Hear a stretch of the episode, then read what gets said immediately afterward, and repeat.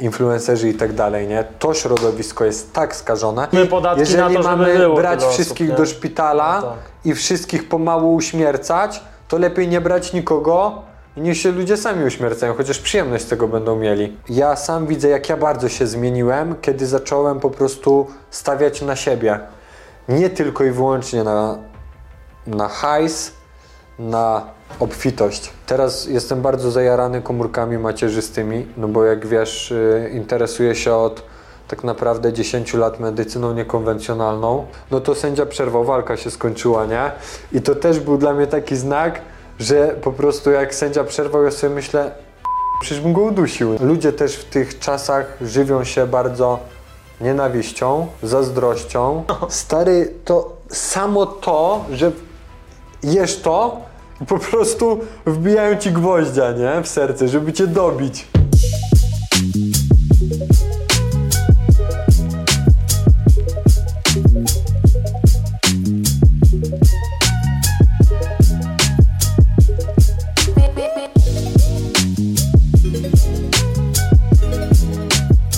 Cześć wszystkim, witamy Was serdecznie. Widzowie, jest z nami dzisiaj Krystian Krycha-Wilczak, podcaster, zawodnik Fame MMA, który jara się zdrowiem, żywieniem, niszczyciel i gnębiciel Saszy. Dzisiaj po drugiej stronie, bo zwykle zadaje pytania, a dzisiaj odpowiada. Cześć Krystian. Cześć, cześć, witaj. Co tam? Tak powiedziałeś, niszczyciel i gnębiciel Saszy. Sobie myślę, o którego Saszę ci chodzi, albo o którą Saszę. Cho- chodziło mi o Twojego przeciwnika. Nie doszło. No, ty, nie, ja bym powiedział, że dlaczego gnębiciel? Nie, może kiedyś tak było. Na, przed naszym pierwszym pojedynkiem, przed naszą pierwszą walką, tak. E, nie, byłem wtedy zupełnie innym gościem, z innym charakterem na pewno, więc e, wtedy tak. Widziałem Twój wywiad e, w Fansporcie mm, i tam się zastanawiałem tak, czy Krycha taki był zawsze, albo miał taki zalążek, tylko udawał, ewentualnie robił performance, czy Ty rzeczywiście się zmieniłeś z gościa, który tego Saszę wyzywał i innych e, i rzucał, wiesz, różnymi słowami, przedmiotami, a teraz jesteś, wiesz, Wardęga 2, kapłan wchodzi, wiesz, pasjonat żywienia, zdrowia, wszystkiego. Jak to jest? Wiesz co? Skłamałbym, gdybym powiedział, że taki nie byłem. Mm, tylko może inaczej. To był na pewno performance w pewien sposób, na który był popyt. I ja też e, wchodząc na scenę, mogąc odgrywać tą rolę, bo to można tak szczerze powiedzieć, że to była rola. E, w pewien sposób dostarczało mi to może w jakiś sposób adrenaliny, jarało mnie to też. E, było to poniekąd śmieszne. Mm, może z później z czasem, tak jak patrzę na to teraz, sobie myślę, że niewyobrażalne to były rzeczy, które ja robiłem, że no tak naprawdę też może z wiekiem, jak człowiek e, dojrzewa i dochodzi do pewnego wieku, to tak sobie e, uspokaja się, znajduje się chyba bardziej w tym życiu. Sobie zdajesz sprawę, że jednak to, co wybierałeś do tej pory, to nie jest chyba to, co z tobą współgra, nie? Ale to było dla Ciebie takie szkodliwe psychicznie, że miałeś świadomość, że tam nabluzgałeś w tym internecie. Przecież y, jest wiele osób, które rozumieją, że to performance. Y, Wiem też, że są ludzie, którzy nie rozumieją, bo też słyszałem prywatne pewne opinie z środowiska o Tobie i one były takie, jakbyś Ty, jakby ludzie naprawdę uważali, że Ty w ogóle jesteś taki w, do pani w warzy, warzywniaku. A to jest przecież wiadome, że jesteś tam taki, jak wchodzisz i wystarczy spojrzeć jakby na wywiady i w tych wywiadach, nawet na tych ściankach e, głupich, e, widać po prostu, że jesteś też inną osobą i, i, i no jest to performance właśnie, nie? E, Wiesz co? Sposób widzenia to zawsze zależy od miejsca siedzenia. I tak naprawdę e, ludzie, którzy nie mają chyba styczności z światem, ogólnie z światem medialnym, to nie zdają sobie sprawy, że czasami to jak ktoś jest przedstawiany w internecie czy to w telewizji, to tak naprawdę w życiu codziennym jest zupełnie inny.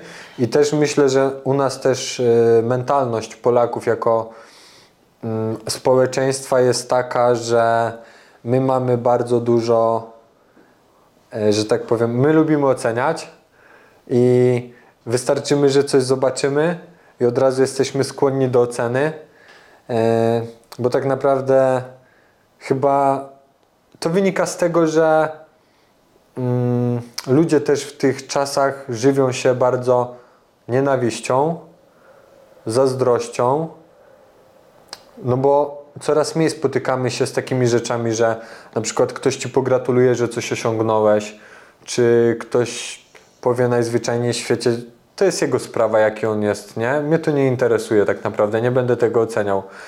To ja też na tamten moment, odpowiadając Ci w pełni na to pytanie, wracając do tamtego czasu, ja nie byłem świadomy tego, że to mi robi krzywdę, nie? Ja dopiero sobie zdałem z tego sprawę, jak y, wyszedłem z tego. I sobie pomyślałem, że Ale jaką krzywdę ci to robiło? To była taka mentalna twoja gdzieś... Mm. Wiesz co, no nie czułem się z tym dobrze. Zawsze po tym wszystkim, jak emocje opadły, wróciłem do domu. Ja też przez bardzo długo, przez y, wojnę z Kasiuszem, bo ja byłem pierwszą osobą, która tą wojnę z nim miała. I nikt o tym nawet nie wie, ale na samym początku to chyba była druga konferencja Fame 2 y, bądź Fame 3 y, w Poznaniu, to po prostu ja byłem pierwszą osobą, która sprzedała mu buta i on tam pierwsze nasze powitanie już trzy kroki, to ja rozpęd wziąłem i, i z trampka w niego wjechałem, taki byłem kiedyś as. Mm, To ta, ta bitwa z nim, y, ona bardzo dużo mi przysporzyła. No i później też przegrana z Castim, y, to mi tak naprawdę napędziło falę hejtu, z którą zmagałem się przez dwa lata. Ja z tym sobie nie radziłem bardzo mocno. Myślę, że to się w głównej mierze odbiło też na y, moim podejściu do treningów, do sportu, do walk, do internetu, do wszystkiego, co później miało miejsce, bo myślę, że ja byłem bardzo zajarany na samym początku tym sportem, nie? Jak wszedłem w świat freak fightów i myślę, że w dużej mierze to, co mnie spotkało po tym Kasiuszu, po tej przegranej z Castim i to, jacy ludzie do, obok mnie byli, że też nie, nie dostałem odpowiedniego jakiegoś, może nie, że wsparcia, ale takiego ukierunkowania, co z tym zrobić, to bardzo dużo straciłem, bo nieumiejętnie trenowałem. Później miałem tak naprawdę głowę nastawioną tylko na, nie wiem jak to nawet nazwać teraz z perspektywy czasu, może nie na strach, ale na taki, że ciągle byłem taki negatywnie nastawiony do tego wszystkiego i zrezygnowany cały czas byłem, nie?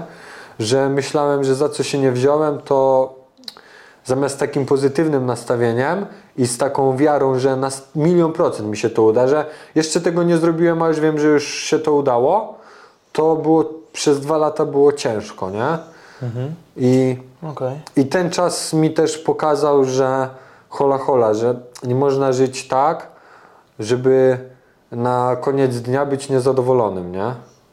Ale z drugiej strony, dlaczego tak myślałeś? Przecież ty osiągnąłeś, można powiedzieć, ten sukces medialny swego czasu, nawet niedawno, y, i dalej tak piszą, że jesteś jedną z y, najbardziej znanych osób w tych free, freakach, więc w sumie jakby doszedłeś y, na pewien szczyt, więc jak mogłeś myśleć, że za co się nie bierzesz, to ci się nie udaje? To było w momencie, kiedy ty tam przegrałeś i miałeś ten hejt, no ale z drugiej strony, okej, masz hejt, ale zarabiasz dobrze, masz dobry kontrakt, jesteś, wiesz, no jesteś tam, gdzie Teraz tak, teraz, nie? teraz mogę to powiedzieć, ale przez całą moją karierę y, nie było tak. Nie było tak, że zarabiałem dobrze y, i że miałem jakieś tam fascynująco dobre kontrakty. Nie, po prostu regularnie walczyłem, trenowałem. W głównej mierze dawałem sobie radę też przez to, że przez pierwszy półtora roku y, stałem na bramkach, dorabiałem, różnymi rzeczami się zajmowałem. Mm, Miałem sponsorów bardzo dużo na tamten moment, co też pomagało mi w tym, że mogłem e, trenować i zajmować się tym. Mm, Ja gdzieś wtedy, wiesz, uciekałem w świat zewnętrzny i, e, i tak naprawdę zdawałem sobie sprawę, że. Mm, no bo tak, nie wiem od czego zacząć tak naprawdę. Bo jak się rozwinę, to też nie wiem na czym skończę. Chciałbym to tak ładnie ci ująć, żeby się nie rozwlekać. Yy, Wiesz jak to mówią, najlepiej od początku. No, najlepiej od początku, tylko że teraz to już tak wybiegłem myślami w szeroką odpowiedź, że. Czyli co, od sam, chciałeś zacząć od tego, jak przyszedłeś na pierwszy trening? Nie, wiesz co? Y... Nie wiem w sumie już od czego chciałem Mhm. zacząć, bo tak się rozwlekłem głową. Ale ty miałeś zawsze poważne podejście do sportu. U ciebie to, to nie był taki typowy Tak. freak, tylko ty walczyłeś na MMA, tak, na jakimś fenie. To są typowo sportowe organizacje, gdzie no, walczą sami fighterzy, którzy, którzy tak jak Dominik chociażby Zadora, gdzie jak jeszcze z nim gadałem o podcaście, to w ogóle nie myślał o freakach, a teraz bo Kasiuszowi konkretnie, mm, naprawdę so, solidnie go tam e, zlał, pokazał mu, co to jest prawdziwy boks i mi się to bardzo podobało, bo w końcu. Więc, więc y, miałeś takie zawsze poważne podejście i mnie za- zastanawiało, co ty myślałeś o tych freakach, jak w nie wchodziłeś. Jak w nie wchodziłem, to myślałem, że na pewno będę najlepszy w Polsce w tym. Byłem święcie przekonany o tym, bo jestem taki, że jak za coś się wezmę, to poświęcę wszystko. Jeżeli mnie to jara, jeżeli to lubię i to kocham, to poświęcę wszystko, no bo to sprawia mi przyjemność, nie? Tak jak na przykład y, zdrowie, nauka, badania, medycyna niekonwencjonalna w głównej mierze, nie wiem, komórki macierzyste, yy, wszelakie inne metody leczenia, jak wszystkie inne poza konwencjonalnymi, jak mnie to jara, tak samo jarało mnie to. Ja byłem święcie przekonany, że po prostu jeżeli kocham to robić, nie męczy mnie to, że idę rano na salę, w południe i wieczorem i sprawia mi to ciągle satysfakcję, jara mnie to, to wiedziałem, że osiągnę w tym wszystko, co będę chciał, nie? No, ale y, okazało się, że jednak z perspektywy doświadczenia i czasu wiem już teraz, na dany moment, że jeżeli, że wszystkim trzeba mądrze zarządzać, nie? Że y, tylko to, że będziesz trenował i że będziesz trenował z najlepszymi, nie pozwoli ci na wygranie walki z byle bo na to się składa wiele rzeczy. Na to się składa Twoje myślenie, na to się składa podejście trenera i taktyka przed walką, bo to, że Ty trenujesz z najlepszymi, tak jak było na przykład w moim przypadku drugiej walki z Castim, gdzie sparingi robiłem w Ankosie, trenowałem z dobrymi, mocnymi chłopakami, wiedziałem co potrafię, to po prostu pierwsze wydarzenie na tak potężnej ergo arenie w, y, to był Gdańsk, czy to Gdynia wtedy? Nie pamiętam, już na pewno Trójmiasto to po prostu to mnie tak sparaliżowało i ten pik w ogóle, ta energia, którą powinienem kumulować i wyjść z nią do walki, to po prostu to wszystko wystrzeliło na samym początku w szatni. Ja w ogóle z szatni nie chciałem wyjść. Tak? Że jak wchodziłem do klatki, to już nie pamiętam w sumie, że tam Hubert przy mnie był, że Norman Parker, bo my wtedy mieszkaliśmy razem, był w narożniku, że, że on był, że rozmawialiśmy. Nic nie pamiętam. Odcięło mnie kompletnie. No to była która walka już twoja? Moja druga. Yy, bo nie, sorry. Trz... Tak. To Druga? była moja trzecia walka. Trzecia? Druga była z Rubym, yy, bo wypadłem przez kontuzję do, na, na gali numer dwa. Później walczyłem z Rubym i później walczyłem na Fame 5, to był yy, właśnie w Trójmieście i tam walczyłem z Casting, gdzie przegrałem. Bodajże tak to było, tak, tak to było. I do czego zmierzam? Ja w tej klatce byłem nieobecny. Tak jakbyś mnie po prostu wstawił tam ciałem i myślę, że to instynkty tam działały, no bo ja tam z tej walki to za dużo nie pamiętałem.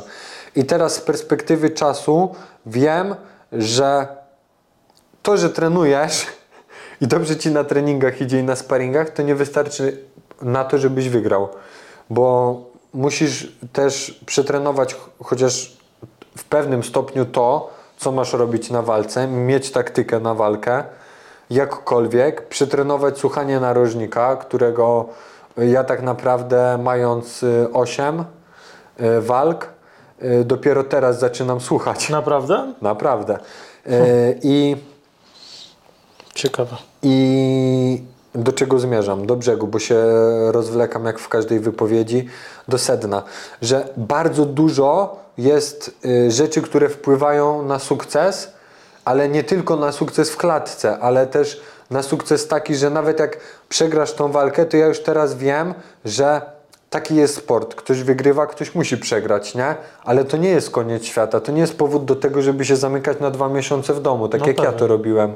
Bo ja podchodzę tak ambicjonalnie do wszystkiego, że na przykład po przegranej yy, z Castim tak było, po przegranej z Wiewiórem tak nie było, bo, bo, bo nie trenowałem, miałem połamaną rękę, ja do tej walki wyszedłem nie trenując. Ja po prostu wyszedłem tam zarobić pieniądze, bo wiedziałem, że muszę mieć hajs na rok, a nie miałem hajsu, bo zrezygnowałem z walki z Jackiewiczem. Z Gdzie się, Rafałem miałeś walczyć? tak, miałem walczyć O. z Rafałem Jackiewiczem. E, I zrezygnowałem z tej walki, żeby zawalczyć z Wiewiórem. Ja miałem tam połamaną rękę, to w ogóle ja nie trenowałem do tej walki, nie? Znaczy trenowałem, jeździłem na rowerku, jeżeli można to nazwać treningiem. Nie było sparingów, nie było timingu, nie mogłem uderzać, bo miałem tutaj e, za po prostu płytkę wsadzoną w tą dłoń. E, Ja tak naprawdę poszedłem się bić i jeszcze nie mogłem nawet zginać ręki, nie? Ale zrobiłem to świadomie, yy, bo po prostu chciałem wyjść, chciałem zawalczyć, chciałem zarobić pieniądze i, i to była jedyna walka, po której nie miałem do siebie żadnych wyrzutów sumienia, nie? Bo wiedziałem, że wychodzę tam stawiając wszystko na jedną kartę. I uważam, że gdybym mógł z dwa tygodnie potrenować, to bym go pokonał, nie? Ale to śmieszne jest akurat, nie? Ale na przykład po walce z Fitloversem, gdzie za późno się obudziłem, albo w trzeciej rundzie się obudziłem, co było za późno, no to już było za późno. Ja już wtedy naprawdę byłem głodny zwycięstwa, szedłem w niego, po prostu biłem go dosyć mocno i nawet na sam koniec, kiedy on próbował obalić, ja wysprolowałem, złapałem ręka, głowa i tam już miałem na, rękę na bicepsie, chciałem kręcić, po prostu kłaść się i skręcać się do duszenia, no to sędzia przerwał, walka się skończyła, nie? I to też był dla mnie taki znak, że po prostu jak sędzia przerwał, ja sobie myślę, Przecież bym go udusił, nie? To mógłbyś go bić i 6 rund pewnie, a tutaj Tak. się okazało, że ten game plan e, chyba cię zawiódł, albo inaczej brak pewnie Eee, game planu, nie? Może nie tyle co brak, ale bardzo zdziwiła mnie w parterze jego siła. Ja też wychodząc, ja się biłem cały czas w 77, ważąc 77. I to, był, to było zgubne, bo on był bardzo, bardzo dużo silniejszy w, pozycji, w płaszczyźnie parterowej ode mnie. I tam było widać, że po prostu obalił mnie, przykleił się i trzymał, bo w momencie kiedykolwiek cokolwiek chciał zrobić, to ja go podbijałem biodrami, od razu skręcałem się na bok i wysuwałem biodra, więc y, on nie mógł nic innego robić, tylko po prostu przykleić Kłaść się, ręka, ciebie, głowa no, no. w półgardzie, albo no, to była taka półgarda cały czas, przez całą walkę i trzymanie, nie? Bo No. jeżeli była jakaś inicjatywa uderzenia, to ja już y, wykręcałem się.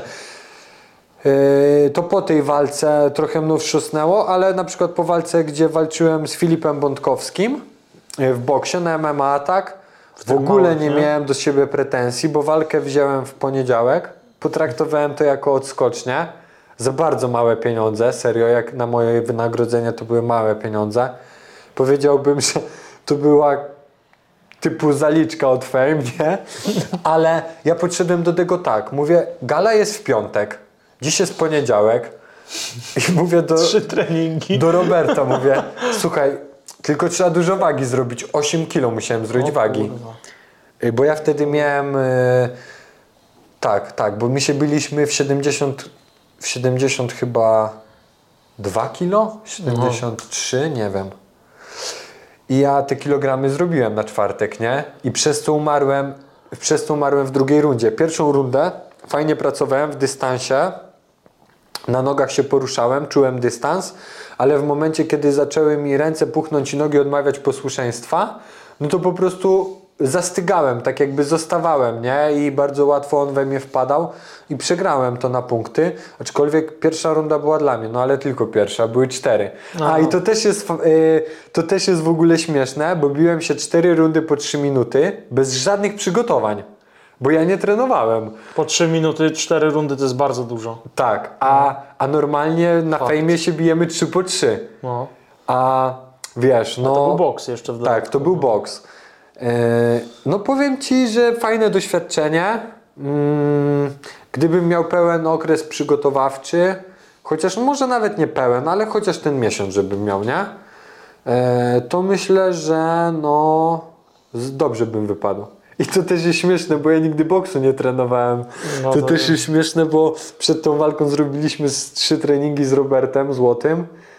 I, I od tamtej pory zacząłem robić tą tarczę, poprawiłem tą stójkę, co było widać na walce z Mateuszem, że tam w ogóle nie drasnął mnie żadnym ciosem w stójce, fajnie ja pracowałem, ale no kurde, no nie wiem, cieszę się, że tam zawalczyłem, nie? I na przykład po tej walce też nie mam pretensji do siebie, No, no. bo uważam, że zrobiłem to dla fanu, zrobiłem co mogłem, ale w momencie, kiedy wiesz, wkładasz w przygotowania w dwa czy trzy miesiące bardzo dużo ciężkiej pracy, wyrzeczeń Tak. i to, to nie jest tylko tak, że pójdziesz na trening i ten, to, to, to wracasz, coś cię boli, jedziesz, naprawiasz to i, i na to się składa też pomoc i praca wielu ludzi, którzy są dookoła mnie, których nie widać. Na przykład yy, prywatna klinika MD Clinic, z której mam zawsze pomoc w Warszawie. Yy, doktor Kroplówki to są, czy E, nie, lekarz po prostu? Nie, specjaliści, wszyscy specjaliści. E, doktor Nagraba, czy też doktor Paweł Kaczorowski, który mnie zawsze operuje, jak coś mi się wydarzy, nie? Czy chłopacy z komory, czy nie wiem, mnóstwo osób, trenerzy, którzy oni, oni, każdy tam przykłada coś od siebie, żebyś ty był tego dnia niż lepszy niż dnia poprzedniego, nie? I, i to, wiesz, ta praca tych ludzi, to poświęcenie i to, że widzisz, że oni to robią z pasji, bo tak naprawdę nie musieliby tego robić, nie? Tylko robią to, bo wspierają cię, są z tobą, znają cię, wiedzą, jakim jesteś człowiekiem. Yy, I to mnie zawsze tak bo ja brałem na swoje barki ciężar tego, że przegrałem, nie?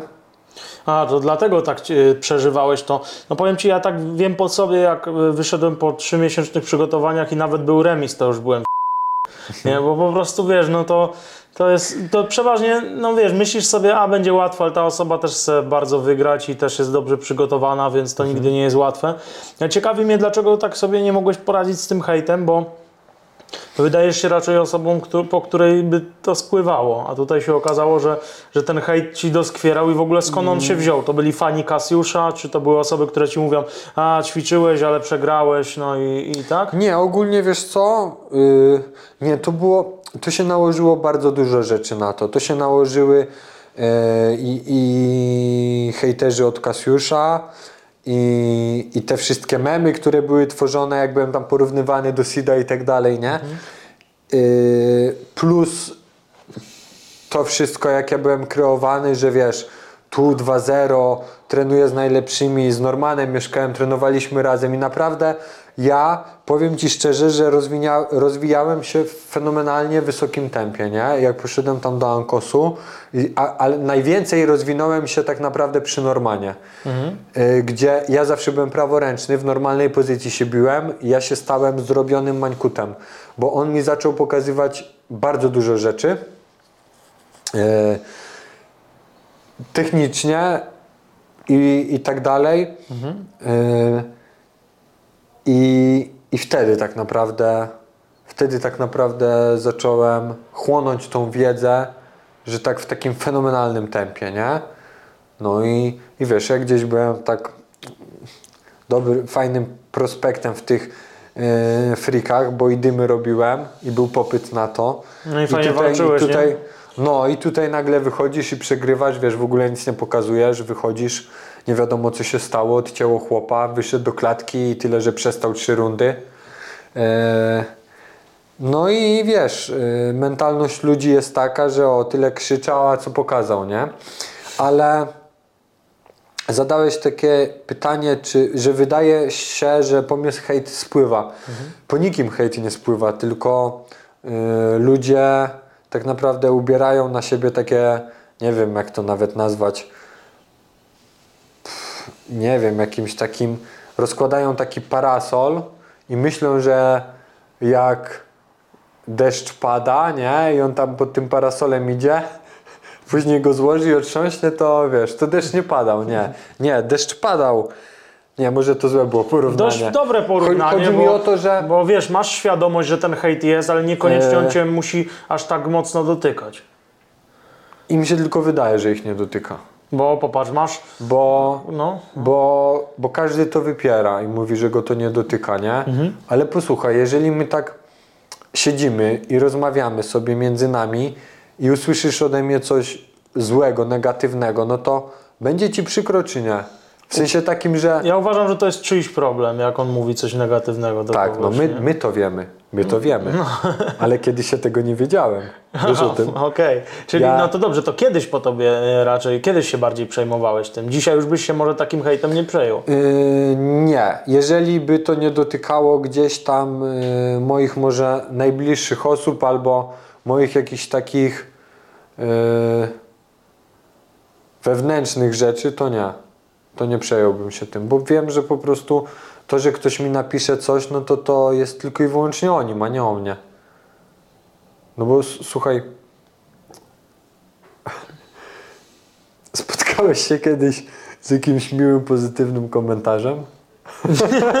Znaczy wiesz co, no ja czytam y, komentarze No. i mam do nich bardzo duży dystans, ponieważ ja świadomie wszedłem y, na YouTube'a, świadomie wszedłem akurat z taką konwencją, jaką wszedłem i wiedziałem, że, y, że są różni ludzie i różnie na to reagują i że to po prostu budzi emocje i będzie budzić i każdy ma prawo do swojego zdania, a to, że są negatywne, no cóż, no ja, ja uważam, że po prostu każdy ma, każdy ma swoje zdanie, nie? I, I może to napisać, po to to jest. Gorzej, gorzej jak wiesz, jak robisz coś i nikt nie pisze komentarzy, to ja już wolę, żeby były negatywne. No tak, oczywiście, że tak. Ja, ja Wiesz, też, takie mam podejście ja też tego. komentuję takie komentarze. E, Interakcję z widzami mam pełną. Na przykład ja, ja często dostaję komentarze typu ale on jest głupi, po co go zaprosiłeś, nie? I ja sobie myślę słuchaj, ty również, ciebie też mogę zaprosić, nie? 90% takich jest, no ty prowadzisz podcast, to wiesz, że tak, jadą po gościu, ale czasami komentarz też dotyczy mnie i ktoś by mógł powiedzieć, o wtedy się obrazisz. A właśnie nie, mnie to bawi. Na przykład ktoś pisze tak, no ten gość fajny, ale ten dziennikarzyna to tempak, na przykład, albo coś. No to wiesz, no, no, wiadomo, że cię to bawi, nie? Przecież No to- najczęściej, najczęściej wiesz, e, ja to mówię, dobrze, że napisałeś, bo nie wiedziałem, ale już wiem, nie? E, no staram się to jakoś przekuć e, w śmiech i w dużej mierze jest tak, że jak ktoś pociśnie i mu tak odpowiesz, że go zagniesz, że ale ty jesteś głupi. No jestem. I co teraz? A no nic, nie? Sorry, pozdrawiam, nie? No jak ktoś pisze, że zaprosiłem głupiego gościa, to ktoś od nas zwykle, bo nie tylko ja, no odpisuje na przykład, że to daj swoje dane, zaprosimy ciebie, ty też się możesz wypowiedzieć. Nie, albo ja- podaj kogoś, ko, kogo możemy zaprosić, nie? Ja ostatnio to Wiesz. tak odpisałem, że zaprosiłem go na twoją prośbę. Bardzo mi przykro, że to stwierdzasz, nie? No tak. Tak, wiesz co, chciałem z Tobą pogadać jeszcze o, o tym a propos, chociaż wiesz co, jak jesteśmy przy tym temacie podcastu, to bym Cię zapytał, dlaczego w ogóle się zdecydowałeś na swój podcast, bo bardzo mało osób w tym środowisku właśnie freakowym prowadzi jakiekolwiek takie rzeczy. No oprócz Szalonego, którego pozdrawiamy serdecznie, no to tak naprawdę nikt specjalnie nie prowadzi czegoś takiego. Mm, wiesz co? Dlaczego się zdecydowałem? I to jest to jest fajne pytanie. E, Po walce z Mateuszem sobie pomyślałem, że zacznę robić coś, co będzie sprawiało mi fan i będzie czymś, czego nie ma, nie? I faktycznie wtedy jeszcze prowadził szalony z Arkiem e, te, takie rozmowy, ale to było bardziej komentary, nie, nie można było tego nazwać podcastami. On to nazwał sobie szalone podcasty teraz, ale to też nadal w dalszym ciągu są komentary, nie? Mm. I ja Żeby tak mówię, rozróżnić, tylko y, dla osób, które są powiedzmy trochę laikami, masz na myśli tutaj, dlaczego uważasz, że to akurat nie są podcasty, tylko komentarie? Bo w głównej mierze zaprasza gości ze świata internetu i rozmawia z nimi o wydarzeniach, które miały miejsce. Ale to tylko i wyłącznie dlatego, że to mu robi wyświetlenia, bo rozmawiają na bieżąco o tym, co się dzieje. Bo tak jak ja zapraszam gości i rozmawiam o ich życiu, tam o życiu, o zainteresowaniach, o, o różnych, najróżniejszych rzeczach, o, o biznesach i tak dalej, to, to nie robi tak fenomenalnych wyświetleń. Yy, jeszcze nie robi, bo będzie robić. Yy, no bo to, to jest grono odbiorców ich, moje grono odbiorców, gdzieś tam te nowe grono odbiorców, które się zbudowało, które chce posłuchać kanapy Wilczaka, ale yy, a on właśnie idzie w tym kierunku, że zawsze wrzuca komentary, bo robi yy, te przebitki szybkie na samym początku. No i to, to daje wyświetlenia, no bo ktoś widzi zajawkę 10 sekund, co jest pocięte, co jest w materiale, o czym jest materiał i sobie ludzie oglądają, nie? Yy, No. No takie podcasty z kimś są bardziej evergreen, no jak już oglądasz chociażby taki odcinek komentarii sprzed dwóch miesięcy, to już wiele tam nie wyłowisz, bo to już wszystko jest przeważnie Tak. w internecie jest Tak. szyb, szybko wszystko nieaktualne. No ale ja wiem po sobie, że prowadzić podcast trzeba lubić, bo się można łatwo zmęczyć. Znam też podcasterów, dziennikarzy, wielu, którzy w tym zawodzie można powiedzieć Mhm. polegli, no bo po prostu ich to męczyło z czasem. E, Wido- Widocznie ty lubisz e, rozmawiać z ludźmi, ale dlaczego lubisz im zadawać pytania? To też jest mało popularne, bo wiele osób woli, woli mówić niż zadawać pytania. Wiesz dlaczego? Ogólnie to może zabrzmi dziwnie. Mm, Ja uważam, że ja w tej, y, na tej kanapie jeszcze się nie do końca spełniam, bo ciągle się uczę. Ciągle się uczę robić researche, y, ciągle się uczę zadawać te pytania. Y, Też uważam, że bardzo dużo mi jeszcze brakuje do tego, żeby to wyglądało tak, jakbym chciał, żeby wyglądało. Ale w, pewnym momencie swojego życia, gdzieś tam, jak wszedłem na ścieżkę takiego bardziej inwestowania w siebie, czyli rozwoju osobistego, ale nie tylko rozwoju takiego pod względem biznesowym, rozwoju pod względem e, pracy z samym sobą, czy rozwoju duchowego, to uznałem, że w tym świecie, e, w tym ciężkim świecie, w którym ja byłem, bo to jest ciężki świat, Ale masz na myśli ciężki, to znaczy e, mówię tutaj e, ogólnie o internecie, o w świecie. biznesie. Tak, ale tym show biznesie, tym takim bardziej freak fighty i w tą drugą stronę, te afery wszystkie i tak dalej. Bo jest też show biznes, który jest fajny. Nie? No jest, No jest- znaczy jest taki. zależy co masz na myśli. No, Jest, w, tu jest sensie, na pewno w wyższy... sensie taki, który nie jest yy, w takim złego znaczeniu tego słowa odbierany, nie? Mm, gdzie nie ma tych wszystkich afer, awantur, aferek, yy, oszustw, Tylko za- przekleństw, obrażania. No tak, ale zauważ, że na przykład w tym show biznesie telewizyjnym, gdzie jest Kuba Wojewódzki, gdzie Mhm. jest Kinga Rusin, czy ktokolwiek inny, tam też są konflikty i też one są ostre i nieraz padają bardzo pato e, wypowiedzi. No one po prostu się zawsze będą sprzedawać. Tylko no wiadomo, nie mówimy tutaj o osobach typu Magikal, Nikita, no bo to jest już patologia. To jest po prostu patologia. Ogólnie Czy zauważ- wjeżdżanie w kogoś z partyzanta, to ja uważam, że to po prostu od razu powinien być kryminał, kara finansowa za takie, za takie rzeczy. Ogólnie ten show biznes telewizyjny jest trochę przez telewizję, bo tam jest w telewizji nie puszczą ci wszystkiego. No nie. Ten show biznes telewizyjny jest trochę mniej skażony od tego internetowego show biznesu, nie? Od ludzi, którzy y, działają w internecie głównie, influencerzy i tak dalej, nie? To środowisko jest tak skażone i powiem Ci teraz, y, że robiąc tą kanapę, ja sam widzę, jak ja bardzo się zmieniłem, kiedy zacząłem po prostu stawiać na siebie. Nie tylko i wyłącznie na, na hajs, na obfitość. I do czego zmierzam, że siadając na tej kanapie, miałem taki cel i myślę, że osiągnę ten cel. Jeszcze jest mi daleko do niego, bo uważam, że to sztuka rozmowy i prowadzenia gościa przez taką ścieżkę, gdzie to nie będzie szarpane, tylko to będzie płynęło, doprowadzi do tego, że będzie mi się to udawało, nie?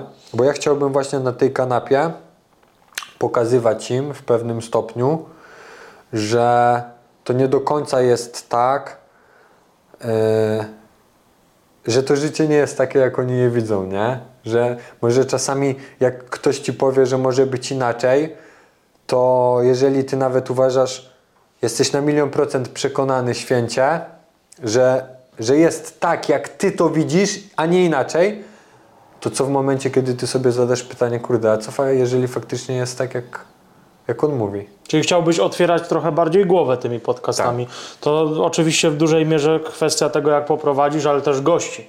Bo Przede ty, wszystkim, no. ty za, zapraszałeś, y, oczywiście zapraszasz gości mega ciekawych. Niektórzy robią więcej wyświetleń, niektórzy mniej. E, miałeś Alana e, Kwiecińskiego, miałeś Lexi, miałeś Fagatę. Uważam, że to są raczej goście bardziej tacy e, wyświetleniowi. Troszkę mniej mają do powiedzenia Tak. em, ale robią jakieś wyświetlenia. I właśnie mnie to ciekawiło, dlaczego zaprosiłeś e, właśnie e, Fagatę, e, Lexi, Alana. Bo chciałem porozmawiać o ich życiu. Lexi była u mnie na pierwszym podcaście. Ona nigdy nie była wcześniej nigdzie. Była zapraszana do żurnalisty, do, do radia i tak dalej. Nie była nigdzie, przyszła do mnie, nie? Więc... Czyli nie zgodziła się tam, tylko, tylko u Ciebie, więc to też taka Tak. nobilitacja dla Ciebie jako osoby, No, która prowadzi. tak, i nie? to- to, jest miłe bardzo, bo I to, to, było wiadomo. też, to było też, to było też, kurde, ja tak to wszystko na gorąco robiłem, nagrywałem telefonami, sam montowałem i w ogóle z tego odcinka mogłem wyciągnąć o wiele, wiele więcej. Tak? Yy, No i to był, i to też tak fajnie, bo to był pierwszy odcinek, drugi odcinek, bo pierwszy był ze mną, moja spowiedź i to był drugi odcinek i tak naprawdę wjechała Lexi, nie? No to było, to było fajne i też mm, podziękowałem jej za to i, i wdzięczny jej jestem, bo Rozkręciła pom- pomogła mi z tym, no pomogła. 250 tysięcy chyba wyświetleń, czy coś takiego. Tak, tak, Także bardzo ba- bardzo mocny boost. Od razu pewnie suby się posypały i tak dalej. Taka widownia freak fightowa, która ciebie też zna, nie? Ale Tak. Lexi ma chyba trochę inną też widownię, nie? A prywatnie co, co sądziłeś o ruchach na przykład Alana, jego atakach na, na słabszych, na Adriana Ciosa, na, na tam powiedzmy Sadka, czy coś, jego, jego w ogóle sposób bycia, wypowiedzi, czy te, te ruchy fagaty, które są jej wypominane. Wiesz co, ja w ogóle tego nie oceniam, bo ja ich znam prywatnie i w ogóle ja nie oceniam już tego od Mhm. bardzo długiego czasu. I jak teraz zadajesz mi takie pytanie, yy, to powiem Ci szczerze, że nawet nie wiem, co mam Ci na nie odpowiedzieć. Nie miałeś bo, tego w głowie Bo ja się ustawiam w roli tylko obserwatora, że coś usłyszę, coś zobaczę, a okej, tak jest i tyle. No to tak, tak masz jak ja, ale ciekawiło mnie to, bo wiele osób, e, wiele osób też e, po prostu też może by to ciekawiło. Na, na akurat e, ja bym chętnie zapytał Alana, dlaczego akurat e, tak postępował, nie? Bo to jest też ciekawe, bo bo jak ktoś na niego mocniejszy wyskoczył, typu tam Denis, no to no to się już tak nie zachowywał, nie? Jak wcześniej. Dlatego mnie to po prostu ciekawiło, co ty o tym sądzisz, ale mówisz, że, że nic. Ja myślę, że to Mhm. zwykły marketing, żeby zarobić pieniądze. No, czyli Nic jednak, więcej. jednak masz, masz na ten temat zdanie, okej. E, Szacun. Wiesz co, chodzi mi teraz o Twoją kontuzję, która jest nietypowa, jako dla osoby, która ja też ćwiczę ku, kupę lat, więc mega nietypowe, jak usłyszałem, że tak naprawdę od jakiegoś tam byle strzała od kogoś lekkiego, tak, tak Cię pokiereszowało. W ogóle jakbyś o tym tak w, w kilku słowach.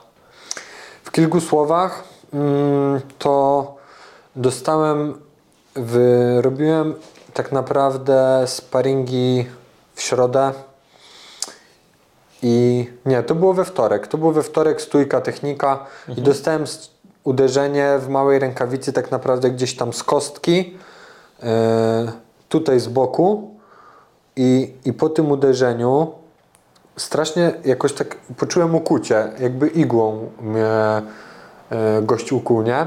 I, dos, I wylew mi się zrobił. Też było dla mnie takim dziwnym e, zjawiskiem to, że uderzenie dostałem tutaj o 11, a wylew mi się zrobił o 17 pod okiem. I sobie zacząłem myśleć, kurde, coś tam się, coś nie tak jest, coś musiało się uszkodzić, że zrobił się wylew po tylu godzinach. E, i, I jeszcze wtedy myślałem, że jest ok.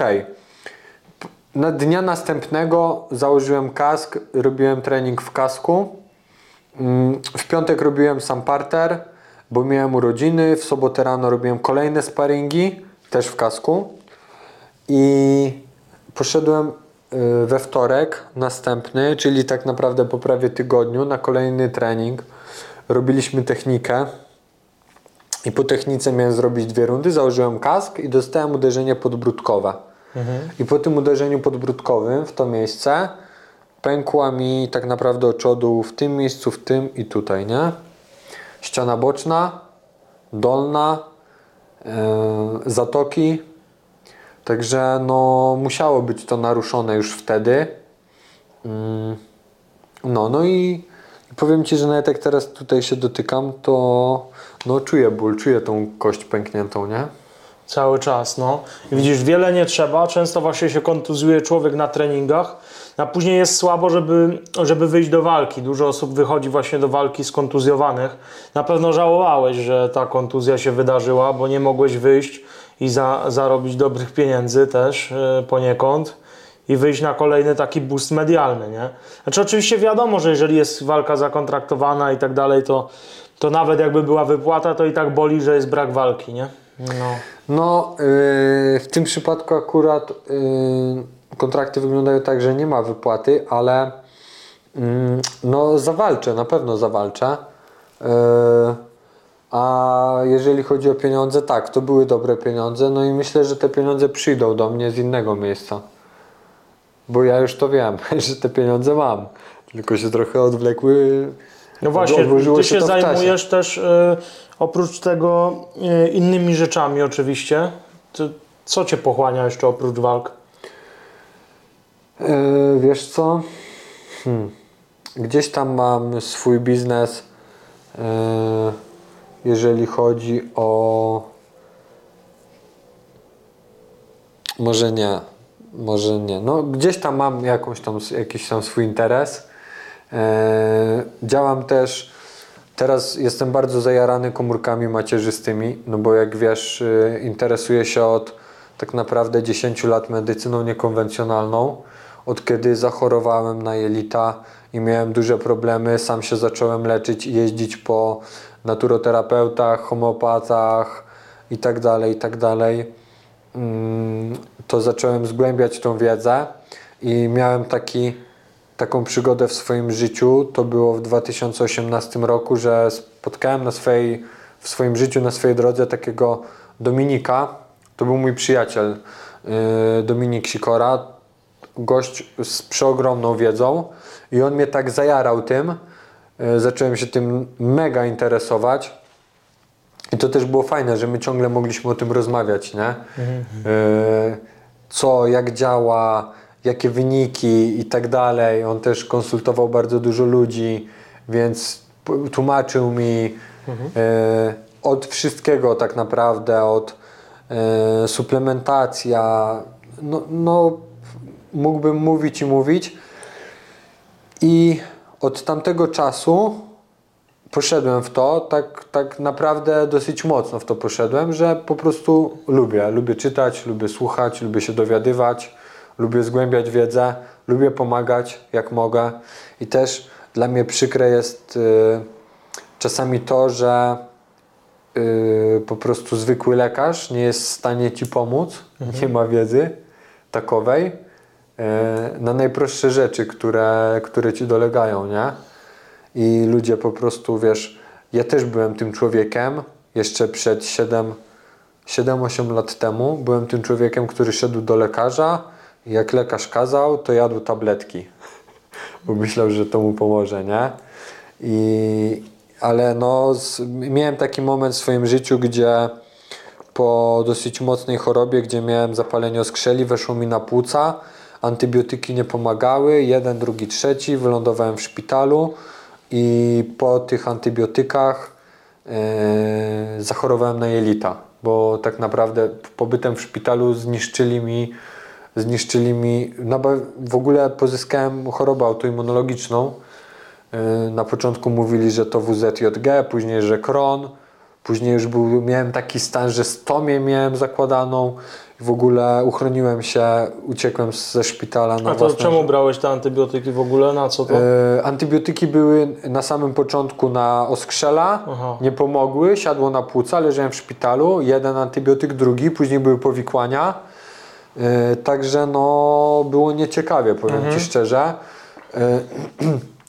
Od, wyszedłem ze szpitala wyleczony po tak długiej antybiotykoterapii, gdzie jeszcze było to kilka antybiotyków, to już w ogóle była porażka.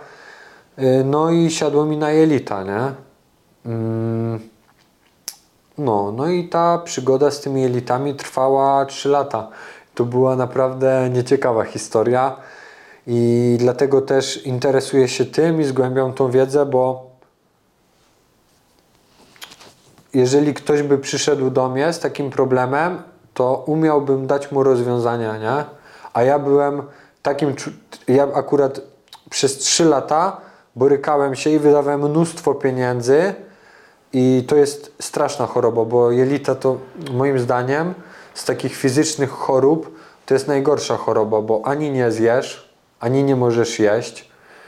Yy, To jest też straszne, bo w takim stopniu zaawansowania choroby, jak ja miałem, to ciągle krwawiłem.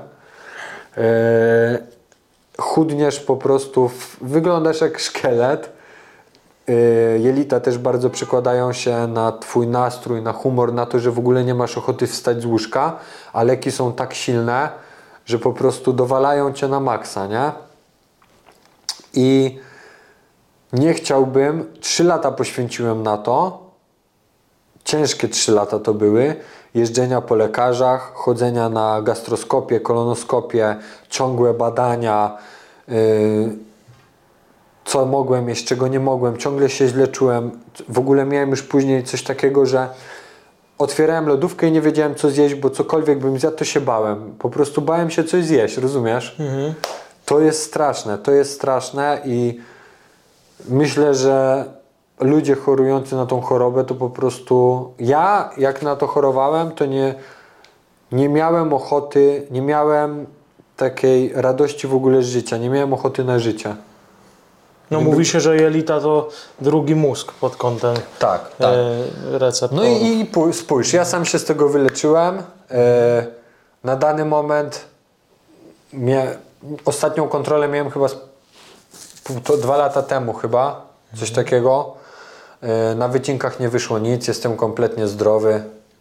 Lekarze nie są w stanie wytłumaczyć tego. Aha.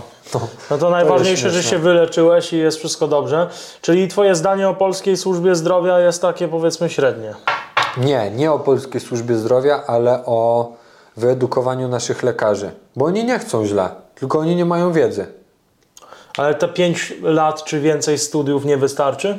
Czy tam ta wiedza przez 5 lat ona jest kształtowana, ale to nie jest wiedza, która pomaga twoim zdaniem? Czy powiedzmy jest... No, słuchaj. prostu, Ja byłem na pewnych studiach i pierwszy rok walko- wałkowaliśmy dysocjację kwasów zamiast konkrety, więc po prostu no, pewnie właśnie tak to wygląda. E, ja nie chcę się wypowiadać na ten temat, bo co, ja mam do mówienia o systemie edukacji, nauczania lekarzy i tak dalej. Ja po prostu mogę skomentować to, przez co ja przechodziłem, bo ja tego doświadczyłem i ja wiem, przez co ja przechodziłem, nie? No tak, tak, tak. No, Więc y, w momencie, kiedy chorujesz na jelita, dzieje się coś z jelitami, a trafiasz do szpitala i na śniadanie dostajesz bułkę z masłem, czyli coś, co cię zabije, później y, dostajesz mleko, jakiś ten, Masakra, no. mleko y, z kakao, z bułką albo z jakąś drożdżówką. czy Zdrowy jakąś człowiek nie Bułką tego jeść, no. posmarowaną masełkiem. Stary, to samo to, że jesz to i po prostu wbijają ci gwoździa, nie? W serce, żeby cię dobić. No, więc Tak jak mówisz, no to jest raczej małe zainteresowanie danym, danym pacjentem, chociaż ciężko się zainteresować tak dużą ilością osób. Też z No. drugiej strony, nie? Jest mało. No ale mało czyj to osób. problem jest? No tak, tak, tak. No to jeżeli, Płacimy podatki jeżeli na to, żeby mamy było brać wszystkich osób, do szpitala No tak. i wszystkich pomału uśmiercać, to lepiej nie brać nikogo i niech się ludzie sami uśmiercają, chociaż przyjemność z tego będą mieli.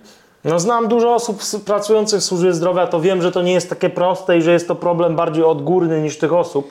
Tak, ale wiesz co, Niestety. ja gdzieś, ja teraz w, w takim różnym środowisku się otaczam i ja widzę, że to jest tak, że po prostu to nie jest tak, że lekarze chcą źle. No, Dobra, w pewnym momencie oni się budzą i wiedzą, że dorabiają koncerny farmaceutyczne i że to nie o to chodzi i na ogół już jest za późno, to już jest tak na półmetku ich kariery, dopiero się o tym dowiadują, ale e,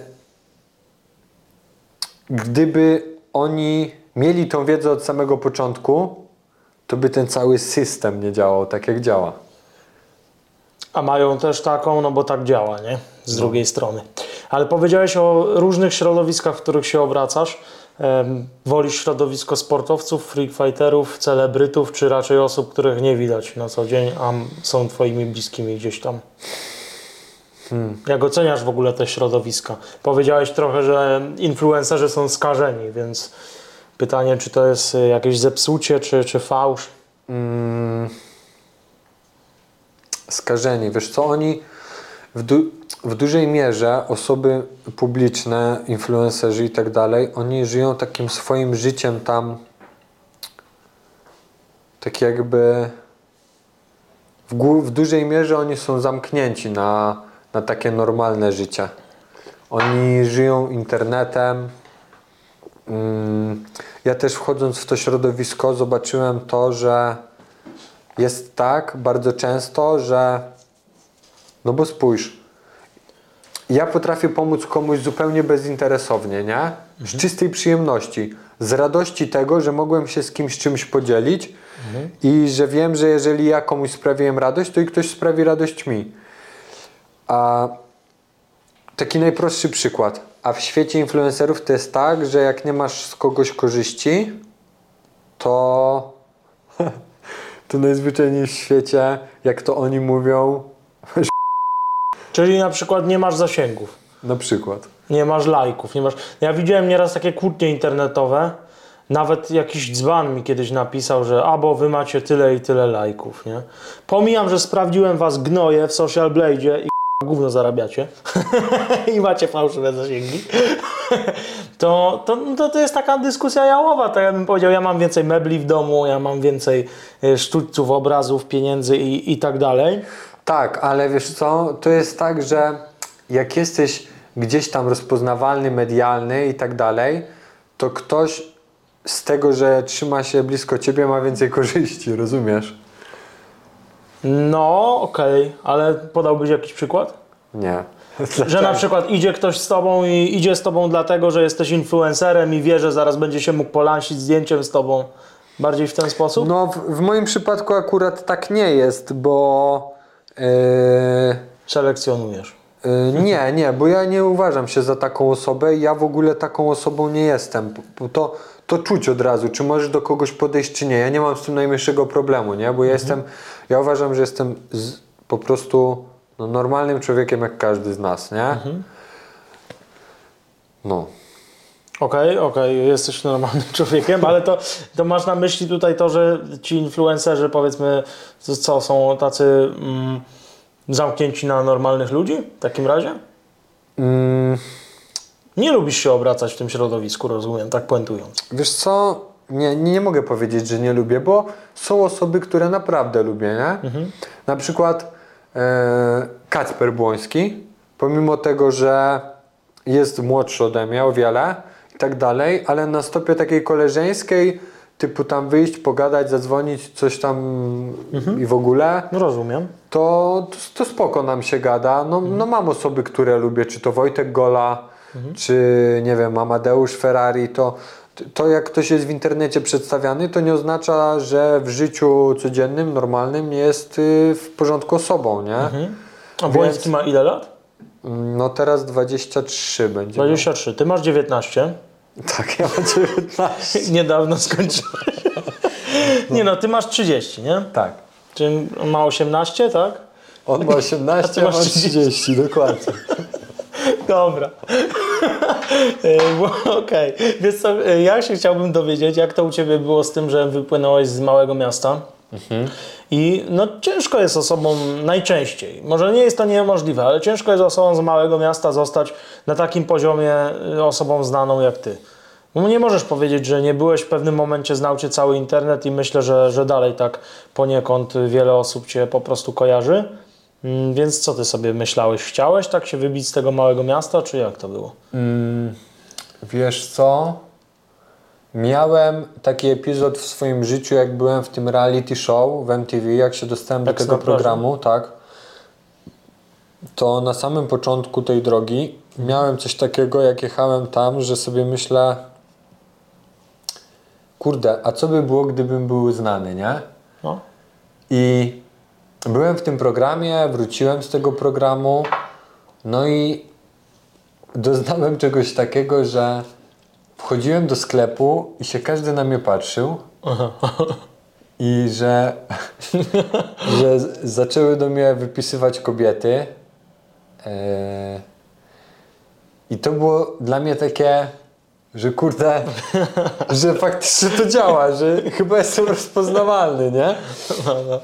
I uważam, że nie wykorzystałem tego czasu od samego początku, że mogłem to zupełnie inaczej zrobić.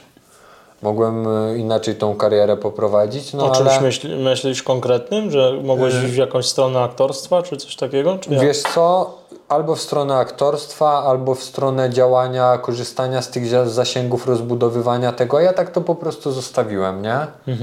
Nic z tym kompletnie nie zrobiłem. Y, Później po tym programie minęło kilka miesięcy, pojawiło się Fame MMA. Yy, pomysł, od razu rozmowy były. Mm, No i tak po tym programie, yy, z racji, że byłem rozpoznawalny wtedy w telewizji, to zostałem tak naprawdę, zacząłem tworzyć Fame. No tak, no od początku. Ale odpowiadając Ci na to pytanie, czy ja sobie, czy ja chciałem? Myślę, że w dzieciństwie oglądałem cały czas KSW i, i te walki oglądałem, to wszystko i, i u mnie zawsze plakat w szafie wisiał Azor, nie? To, to też w ogóle jak to prawo przyciągania, czy w ogóle jak to już działało, że ja, ja w ogóle to nie pamiętam tego, dopiero ja sobie to po wielu latach przypomniałem, że ja zawsze miałem w szafie plakat Anzora i to w szafie dopiero jak otworzyłeś szafę, bo mama na ścianie i na szafie zabraniała przyklejać na taśmę, żeby śladów nie było. I to, I to było takie śmieszne, że sobie zdałem sprawę, że Kiedyś oglądałem to wszystko, marzyłem o tym, żeby w ogóle pojawić się na takim wydarzeniu.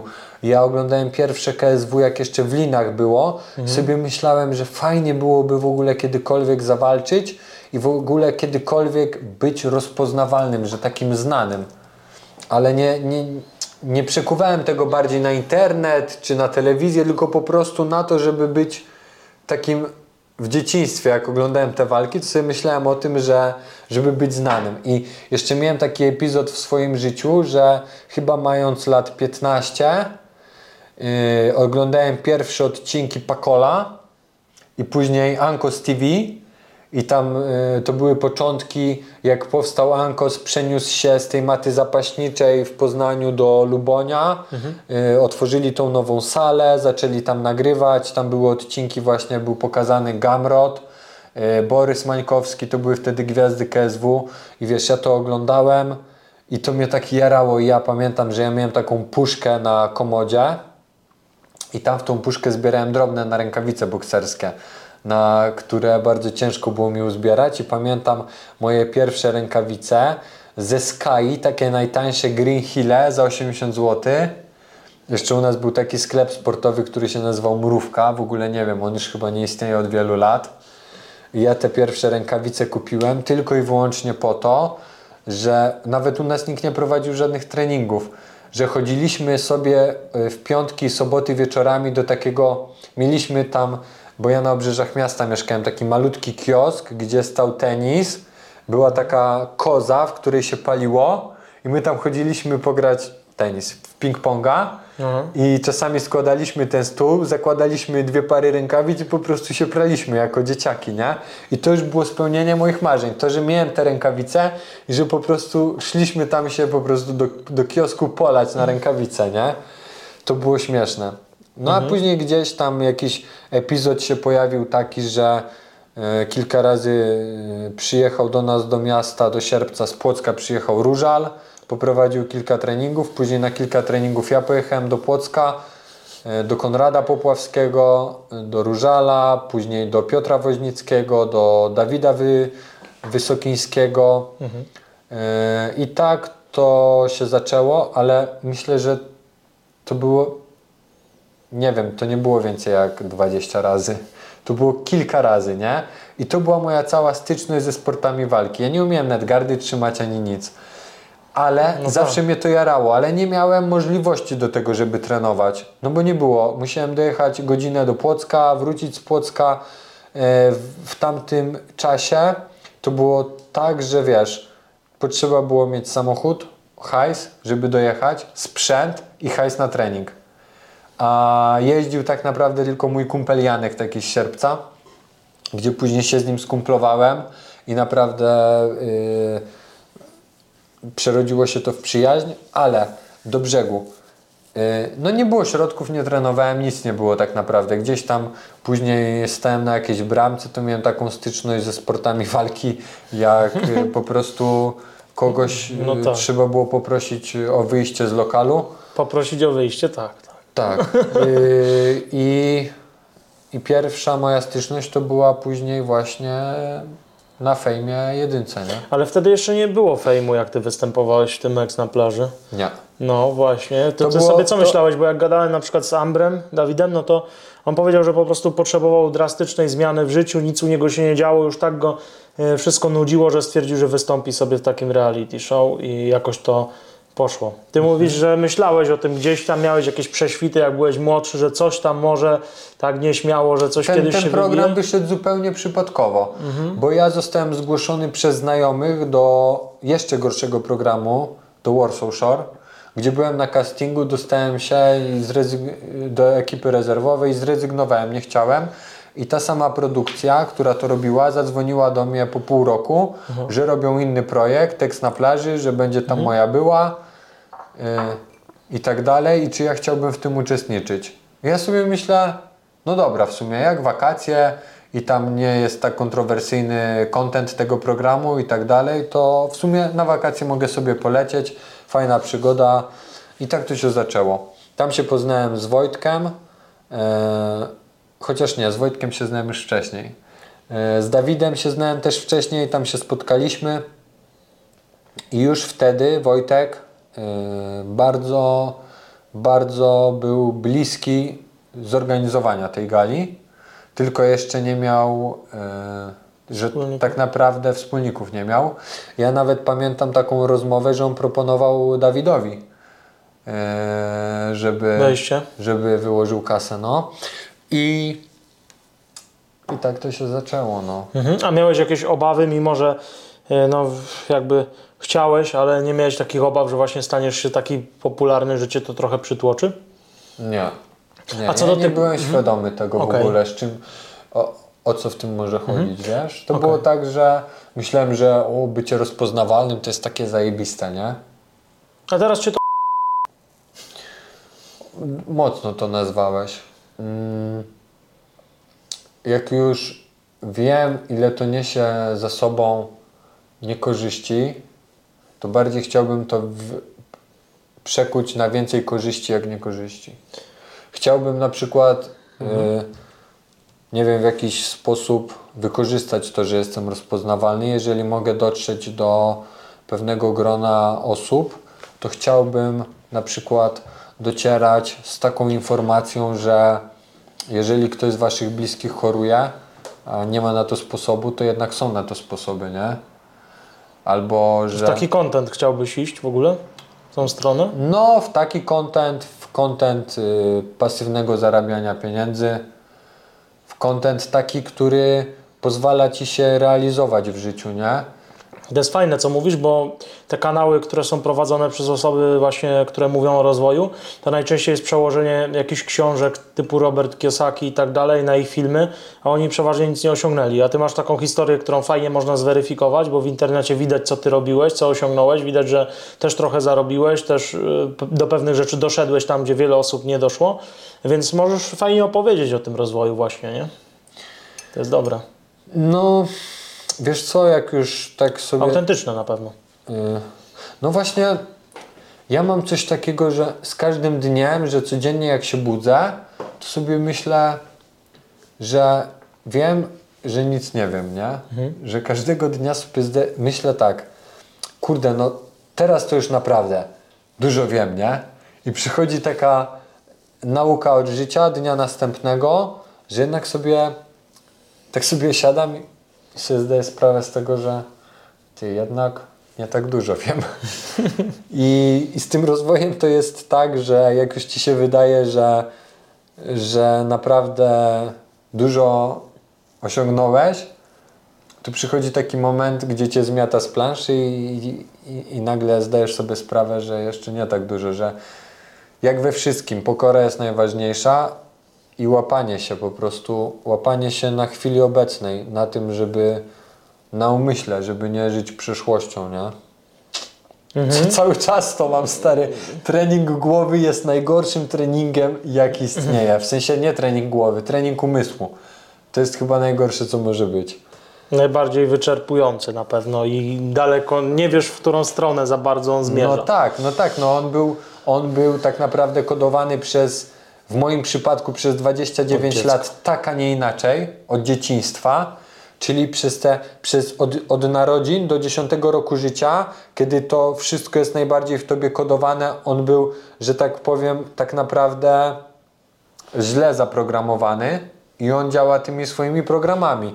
No i teraz w momencie, kiedy ty sobie zdajesz sprawę w wieku 30 lat, że chodzisz po tej planszy i grasz w tą grę, która tak naprawdę ani ci nie powiedzieli jak w nią grać, ani o co w tym chodzi i tak dalej i odkrywasz sobie karty pomału i zastanawiasz się kurde, że to jednak w ogóle, że życie to tak jak do tej pory wyglądało, to że ono tak nie wygląda, nie? Ale ty na pewno szedłeś tą e, drogą wytyczoną tak jak wszyscy, bo wydaje mi się, że poszedłeś trochę w innym kierunku. Ty nie zrobiłeś takiej standardowej drogi e, szkoła, studia, e, praca, wiesz, i, i tak dalej, tylko ty z tego schematu się dość wcześnie wyrwałeś mimo wszystko. Więc to No kodowanie właśnie- może nie było aż tak silne. Yy, wiesz co? Nie, bo tutaj jeżeli chodzi o te schematy później, to już nie ma to tak dużego wpływu jak właśnie o te kodowanie w dzieciństwie, nie?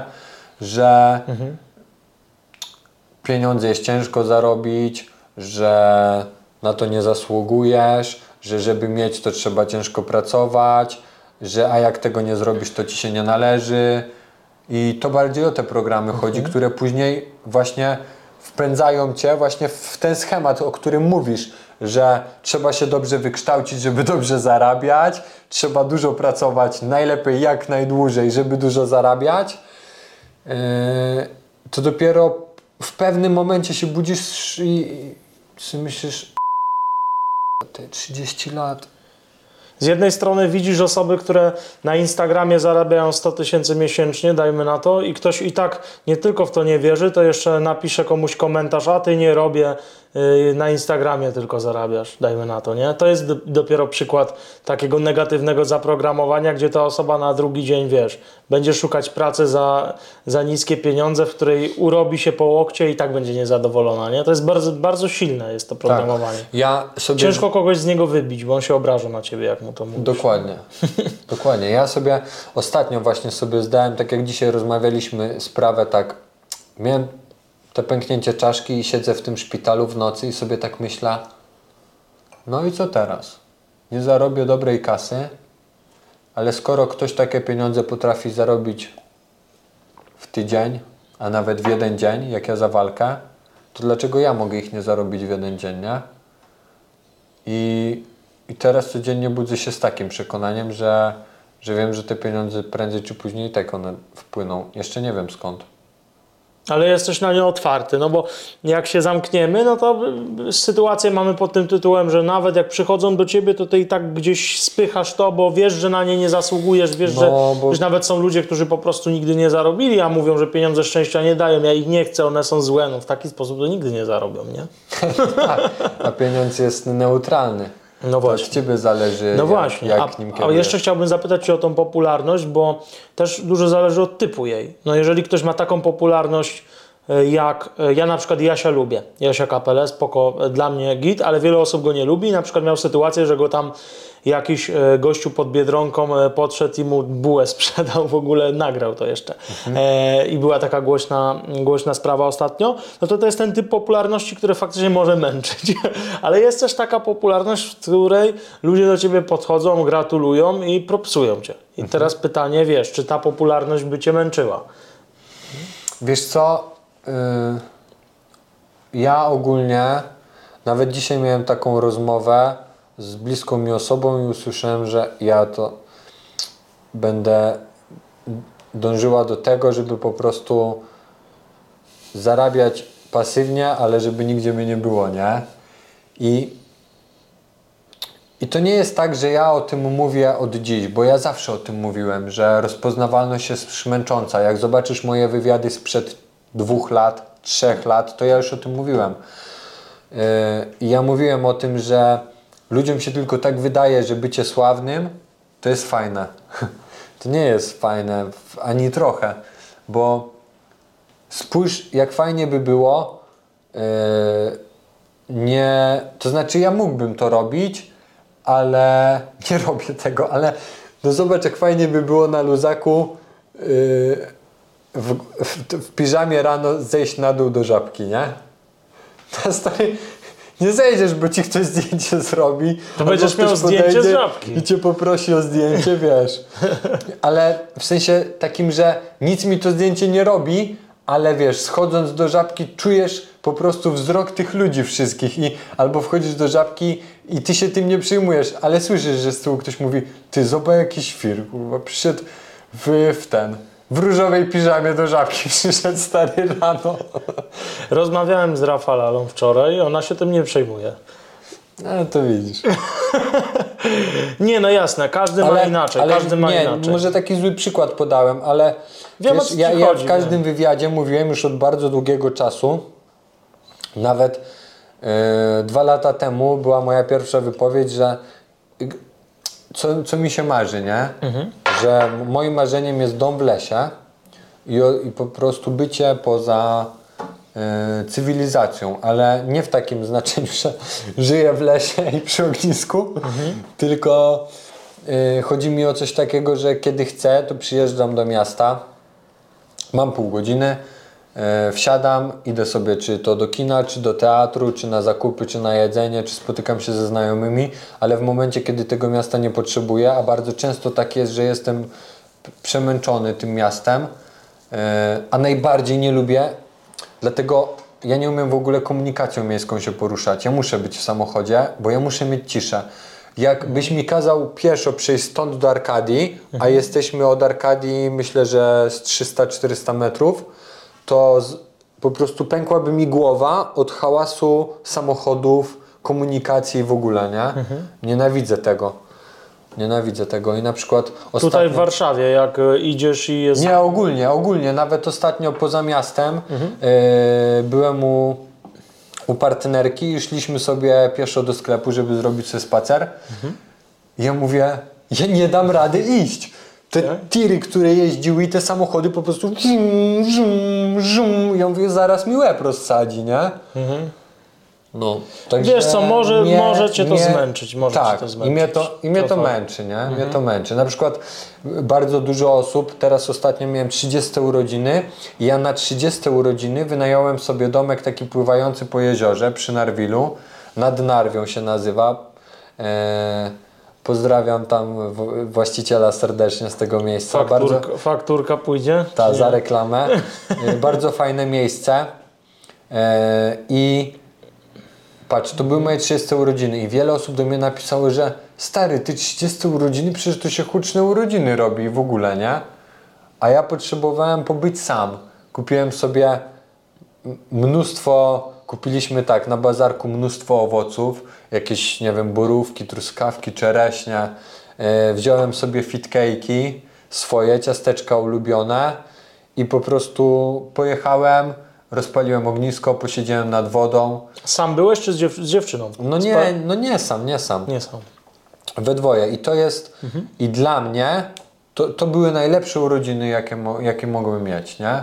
Że po prostu mogłem się napawać tym, co chcę robić, nie? No to są bardzo dobre urodziny. Może ktoś by chciał, żebyś opłacił mu jedzenie, nocleg i, i jeszcze, żeby się bawił za twoje, ale niestety nie ma tak Janusze. No, Bez oczywiście obrazy dla Janusza, bo to jest bardzo ładne imię, no ale tak się mówi. Niestety. no. No, każdy, ma, a- każdy ma inne upodobania. No byłem Tak. na przykład na, na urodzinach u Wojtka Goli, gdzie było ponad 300 osób, y, gdzie była gruba impreza, ochrona, zabezpieczenie imprezy masowej, y, karetki, ratownicy i tak dalej. No i widzisz, i, i dla niego takim marzeniem były te urodziny, a dla mnie marzeniem były takie urodziny, nie? No to wszystko zależy od potrzeb, nie? Widocznie Dokładnie. Wojtek chciał się wyszumieć i tak, tak akurat zrobić, nie? E, czyli właśnie chciałem Cię zapytać, ale mówisz, że masz dziewczynę. Czyli, czyli tutaj inbox pusty będziesz blokował, jak będą dziewczyny pisać. Masz tak, że- dziewczynę i koniec, no nie? No. I koniec, no nie? No. Ale tak zalatuje takim, że nie wiem, chciałbyś mnie na randkę zaprosić, Nie, czy co? Że tak, To jeszcze nie koniec tego że wywiadu. Dziwne te pytania zadajesz. Nie no, tak wiesz, wyobraź, może nie uwierzysz, ale wyobraziłem sobie, że ogląda to jakaś dziewczyna i może ją to zastanawiać, dlatego e, tak zapytałem. Ale wiem, że ogląda nas też Dana White i właśnie chciałem Cię zapytać, czy miałeś kiedyś ambicje na UFC właśnie? Dana, you remember. Miałem Dana, kiedyś... please take the krycha to the UFC, fight with e, Conor McGregor. No, maybe... No, Dana is Conor our McGregor, subscriber. Little subscriber. Słuchaj, miałem kiedyś taki przy... I to, ja miałem gdzieś tego screena, nie wiem czy bym go odnalazł, ale miałem kiedyś taki przypadek, że mm, jak y, zyskałem przydomek Krycha UFC, to kilkaset osób ozna- napisało, otagowało mnie w komentarzu y, pod postem Dany White'a i autentycznie Dana White wszedł na mój profil i oglądał moje story, bo Instagram był tak skonstruowany, ja w ogóle obserwowałem go, że po prostu ci, których obserwujesz, to wyświetlają ci się na twoim Instastory od samej góry. Jak już wchodzę, patrzę, Dana White. Zrobiłem od razu screena, nie? No. I, napisałem wiadomość, ale nie odczytał. Tak? No. A miałem tu zapisane takie pytanie. Chciałem roz, rozbujać ogólną Polskę, ogólnopolską akcję do Dana White'a, żeby cię wziął do UFC po kontuzji. Myślę, że się może nie udać. Znaczy chodziło mi bardziej o to, żeby właśnie pisali do niego, no, ale jak nie udać? Popatrz, Filipek wystąpił w tym Kingpin, jak ludzie pisali pod y, komen- y, komentarze pod tym, nie? No. Widzisz. No To może się, może się uda. No Co prawda dostał, dostał tam Filipek po głowie od tego Brazylijczyka, nie wiem czy oglądałeś. Oglądałem. Ale no. w ogóle ten Brazylijczyk to widać, że kunszt bokserski dobry był No. jednak, ale szacun, bo jednak wyszedł gdzieś tam za, za granicę, nie? E, A powiedz mi tak o, z otoczenia freak fighterów różnych, e, masz relacje z Boxdelem jakieś, lubisz się z nim? Wiesz co, czy się lubię? No rozmawiamy na cześć i tak dalej, ale czy jakoś tam, nie wiem, mam takie relacje z nim jak z każdym chyba. Czyli nic specjalnego, bo widziałem, że chyba w filmie, w filmiku twoim był, nie? Którymś tam. Tak, tak. No, W tym ostatnim. No właśnie, no. O ostatnim na face to face, jak y, pojechałem właśnie tam z, na face to face. I to było jeszcze przed w ogóle, przed y, tą kontuzją, nie? Nie, to było centralnie po kontuzji. Centralnie po, aha, czyli tam... Pojechałem z dokumentacją i wyjaśnić, że no nie zawalczę i tak dalej, nie? No w sumie to jakby stricte ogłosiłeś to na face to face, tak jakby Tak. Tym, tym takim i tam powiedziałeś, że przedstawisz tą, tą dokumentację. A powiedz mi, mylą cię z Mister Krychą? Nie. Nie mylą. Jeszcze nigdy się nie zdarzyło. Wiesz, który to Mister Krycha? To jest ten od tych kebabów? Czekaj, on ma takie powiedzenie. Kurde, nie pamiętam tego, tak, od kebabów, no. No to wiem. Nie, myślałem, że cię mylą może po, Nie, po tym, nie. po pseudonimie, nie? A Nie, bo ja od tego, ja ogólnie od tego pseudonimu już o, y, rok temu odszedłem.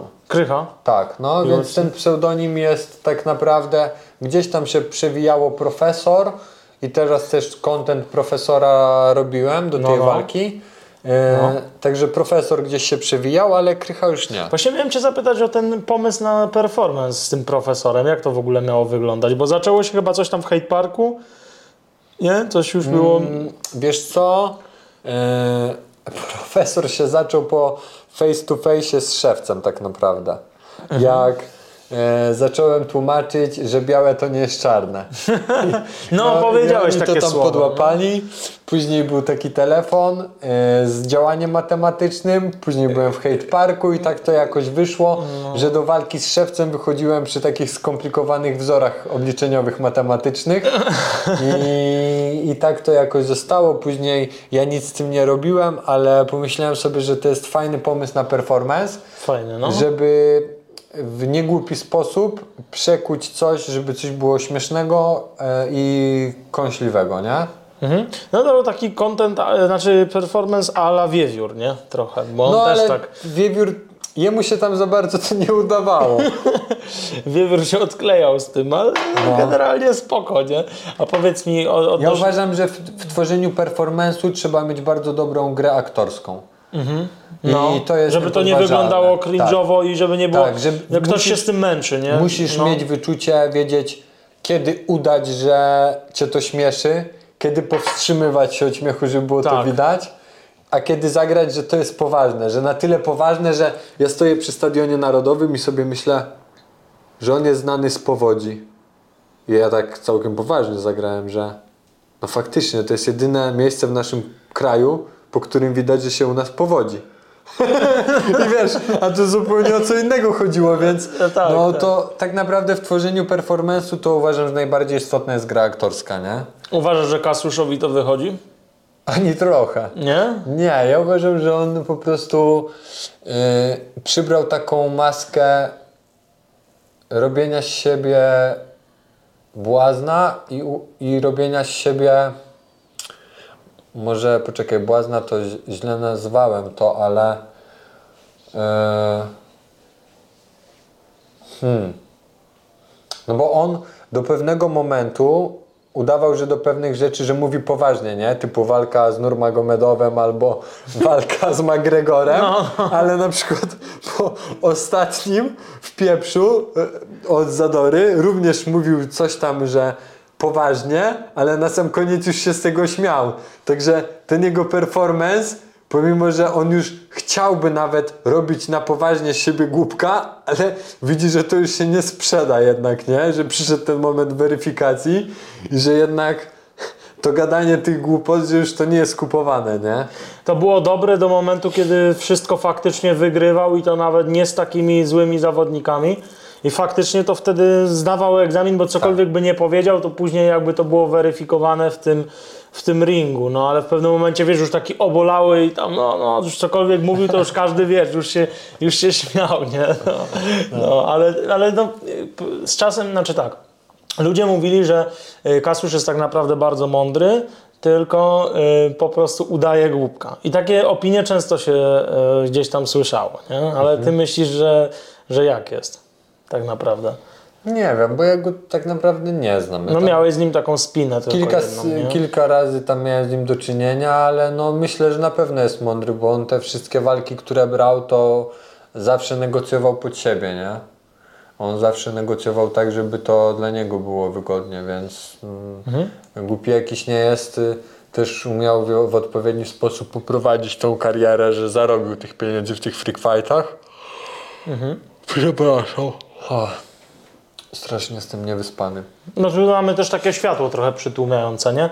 Ale chciałbym Cię już odbijając od tematu nie, Kasiusza, bo go tam już Zadora obił, więc nie będziemy go tam już e, dobijać. Powiedz mi e, odnośnie podcastów. Lubisz występować w ogóle w podcastach albo udzielać wywiadów? Czy to jest dla Ciebie tak od czasu do czasu jakaś taka odskocznia?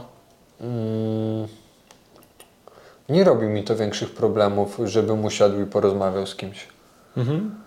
Bo Ty sam mm, teraz no, zauważyłem, zaprosiłeś temu, tego e, Michała Słowaka czy coś. Tak. Skąd ta strategia, żeby pójść nawet w mniej zasięgowe osoby? No bo chciałem już y, odbijać się w bardziej takie rozmowy, które będą wnosiły coś. I tym będziesz słuchacza. teraz szedł? Czy czasami jeszcze zobaczymy u Ciebie Nie, na, no, kogoś takiego jak Fagata? no będzie, nie będę szedł tylko w tym kierunku. Będę wracał do osób, które są medialne, no. Też. Tak. Medialne ze środowiska freak fightów, czy jeszcze Nie z innych końca. środowisk? Nie do końca. Mhm. Okej, no to temat Twojego podcastu to zobaczymy do śledzenia. A jak powiedziałeś o tych bramkach, to długo stałeś? Ojej, mieszkając w sierpcu, w, w latach, gdzie tam miałem 19, Mhm. mm, 17, 18, no trochę postałem. Tak? Masz jakieś historie z bramek, takie jak są popularne jak Tomek, Trochę chociażby postałem. Sarara? Opowiadał? Wiesz co, bardzo dużo wyparłem z tego, nie? Yy, bardzo dużo śmiesznych historii mam, yy, bo jak tam w sierpcu mieszkałem, to na ogół to były takie yy, zabawy w takich remizach OSP, gdzie tam przyjeżdżał jakiś zespół, grał koncert i tak dalej, to, to naprawdę śmieszne rzeczy się działy. Yy, Do tego stopnia, że jak teraz byś mi o tym opowiedział, to bym nie uwierzył, ale naprawdę tak było. Więc y, jakichś takich, y, żeby to były tego typu opowieści, jak to Tomek opowiadał, czy kiedyś był taki fajny content y, na YouTubie, jak opowiadał taki misiek, przyjaciel mojego przyjaciela Bena, y, opowieści z bramki. Nie wiem, czy wiesz, o czym mówię. Ale mówisz o Wojtku? o Wojtku, no. Aha, o Wojtku, no to y, pewnie, pewnie. No to takich, takich historii nie miałem, ale naprawdę były śmieszne historie. Zależy gdzie się stoi jeszcze, nie? E, tak, to wszystko zależy właśnie, czy to miasto, czy to klub, a my, my tak naprawdę poza miastem, później miasto to gdzieś tam było e, w Poznaniu, e, trochę w Warszawie. No różnie, różnie, ale to Ja też trochę stałem i powiem Ci, że te historie są nieprawdopodobne. Wielu z nich nawet bym publicznie nie opowiedział, ale miałem taką sytuację, gdzie gościu, no tak 1,60 m, powiedzmy z 50 kg podszedł do mnie. Ja stałem akurat za, za klatką, no i on podszedł do mnie. No i co, widzisz tą klatkę? Sprawdzimy się tam, będziemy walczyć w klatce. No wiesz, taki na zdmuchnięcie koleś. nie? No to po prostu są, wiesz, są niekiedy takie historie, że no, domyślam się, że jak stałeś długo, no to dużo było takich y, zadymiarzy do ciebie, nie? e, Chcieli się mnie sprawdzać był, i tak No dalej. do mnie było bardzo dużo, bo ja byłem zawsze najmniejszy. Tak? To ja zawsze byłem tak, że zawsze na mnie olewczo patrzyli i zawsze byłem, ale ja nigdy nie lubiłem takich y, sytuacji. Raz miałem taką sytuację, że mnie kobieta zaatakowała. Tak?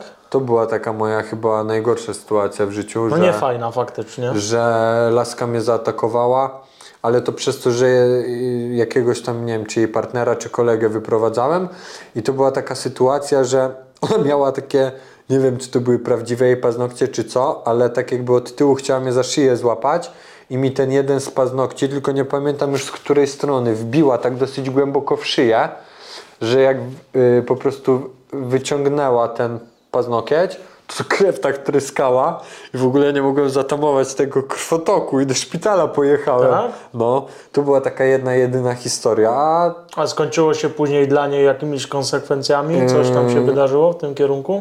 nie, nie, żadnymi konsekwencjami, bo nawet jej chłopacy nie, nie zatrzymali ani nic, po prostu wiesz, dała nogę, ale Kurde, szkoda.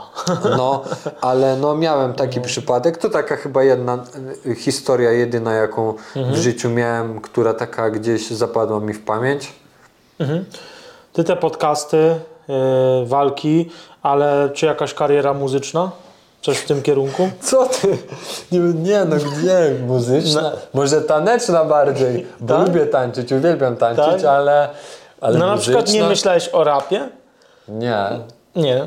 Nie, tak po prostu wiesz, wiem, Nie, że ale- muzyka to jest często taki krok dalej dla. No bo tak, random nawet jak ładnie śpiewa, randomowa osoba po prostu, Mhm. mało znana. No to często to jest tak, że ona się, ciężko jej się wybić. Mhm. No tak jak y, tam z ekipy 2115 jedna osoba przez kilka lat wrzucała e, nuty na YouTubie i dopiero się wybiła, e, no to takie przypadków jest mało, a większość to jest taka, że gdzieś tam się gubi w czeluściach, a jak ktoś już jest znany, no to łatwo mu wejść w tą muzykę, nie? Dlatego pytałem, czy po prostu nie myślałeś o takim sposobie monetyzacji, bo to jest, no wiesz, łatwy sposób. I w sumie... Nie, nie myślałem, ale powiem ci, że no kilka razy dostałem propozycję, żeby coś nagrać, ale no nie wiem. Czy... Kurde, to jak jeszcze dostałeś propozycję fita, to jeszcze prościej by ci było. Ale nie z kimś, że sam. Aha, propozycję taką, że ktoś by cię No. wyprodukował, że tak Tak, powiem. tak, że Okej. ktoś stworzy tekst, muzykę, wiesz, a ja A to jakby to było Sony, to czemu jeszcze, Ja, ja tylko zaśpiewam i że jeszcze przez audiotuna, nie, wiesz. Ale ale ja nie umiem śpiewać, ale Aha. jeżeli chodzi o muzykę, to ja od dzieciństwa umiem grać na klawiszach ze słuchu. W ogóle nut nie Tak? znam, ale od najmłodszych lat grałem na harmonii, później na klawiszach. Umiem zagrać na perkusji. Nigdy nie, nie miałem nauki gry na perkusji. Mam po prostu tak bardzo dobry słuch i pamięć, jeżeli chodzi o dźwięk, poprzez to, że właśnie grałem na klawiszach i wszystko potrafię zagrać ze słuchu. Więc jeżeli chodzi o muzykę, to może taki instrumental bym coś tam stworzył. No, klawisze to tak trochę pod lata 80. No może jakiś taki performance by był. No nie wiem, ale Ale słuchaj, no klawisze możesz wpleść w muzykę elektroniczną, we wszystko możesz wpleść klawisze, nie? Nie, no jasne, no nawet w rapie, tylko dzisiaj rap jest trochę bardziej plastikowy. Wiesz, co dzisiaj się sprzedaje? Polorap. No taki trochę. Lubisz? Ja ogólnie, jeżeli chodzi o muzykę, słucham wszystkiego, ale najbardziej y, jara i kręci mnie muzyka filmowa, muzyka poważna. Y, z, z takich najbardziej lubianych to Hans Zimmer, mój, No to kla klasycznie. klasyk. Y, Jeśli chodzi o muzykę filmową, no Tak. jak najbardziej. No. Tak. I, I głównie tego słucham. No, wykonawcy typu. Nawet nie wykonawcy, kompozytorzy można nazwać, typu Vivaldi czy Mozart i tak O. dalej, no to oni tworzyli przez jakiś czas, ja ich y, twórczość znam na pamięć, więc tak naprawdę nie słucham już tego. Od czasu do czasu, jak mnie na coś najdzie, a tak to bardziej muzyka instrumentalna właśnie, nie, że jakieś coś śpiewane ze słowami, wokal, tylko bardziej same instrumenty, tak jak właśnie wymieniłem, muzyka filmowa i tak dalej, nie? Im bardziej jesteś świadomy, tym gorzej się słucha w ogóle warstwy tekstowej, bo ona często narzuca jakąś niechcianą narrację, nie? Szczególnie Tak. takie negatywne teksty, albo Tak. te takie płaczki depresyjne. Ja na przykład lubię bardzo muzykę szpaka, ale jak się wsłuchasz w tekst, to po prostu najlepiej się zabić. Ja, ja kiedyś słyszałem kilka kawałków Sokoła i powiem Ci, że Sokół jako raper i w ogóle mi się wydaje, że, że Sokół czasami ma jakiś kontakt taki pozaziemski z kimś, bo czasami jak coś nawinie, czasami pewne jego słowa docierają do mnie, sobie myślę, kurde, ciekawe, czy przypadkiem tak nawinął, czy chodzi mu o to dosłownie o to samo, o czym ja sobie myślę, nie? Także Sokół. I czasami, jeżeli chodzi o takie w ogóle muzykę z jakimkolwiek przekazem, to jest taki gość, który tworzy i się nazywa Paprodziat. Nie wiem, czy słyszałeś.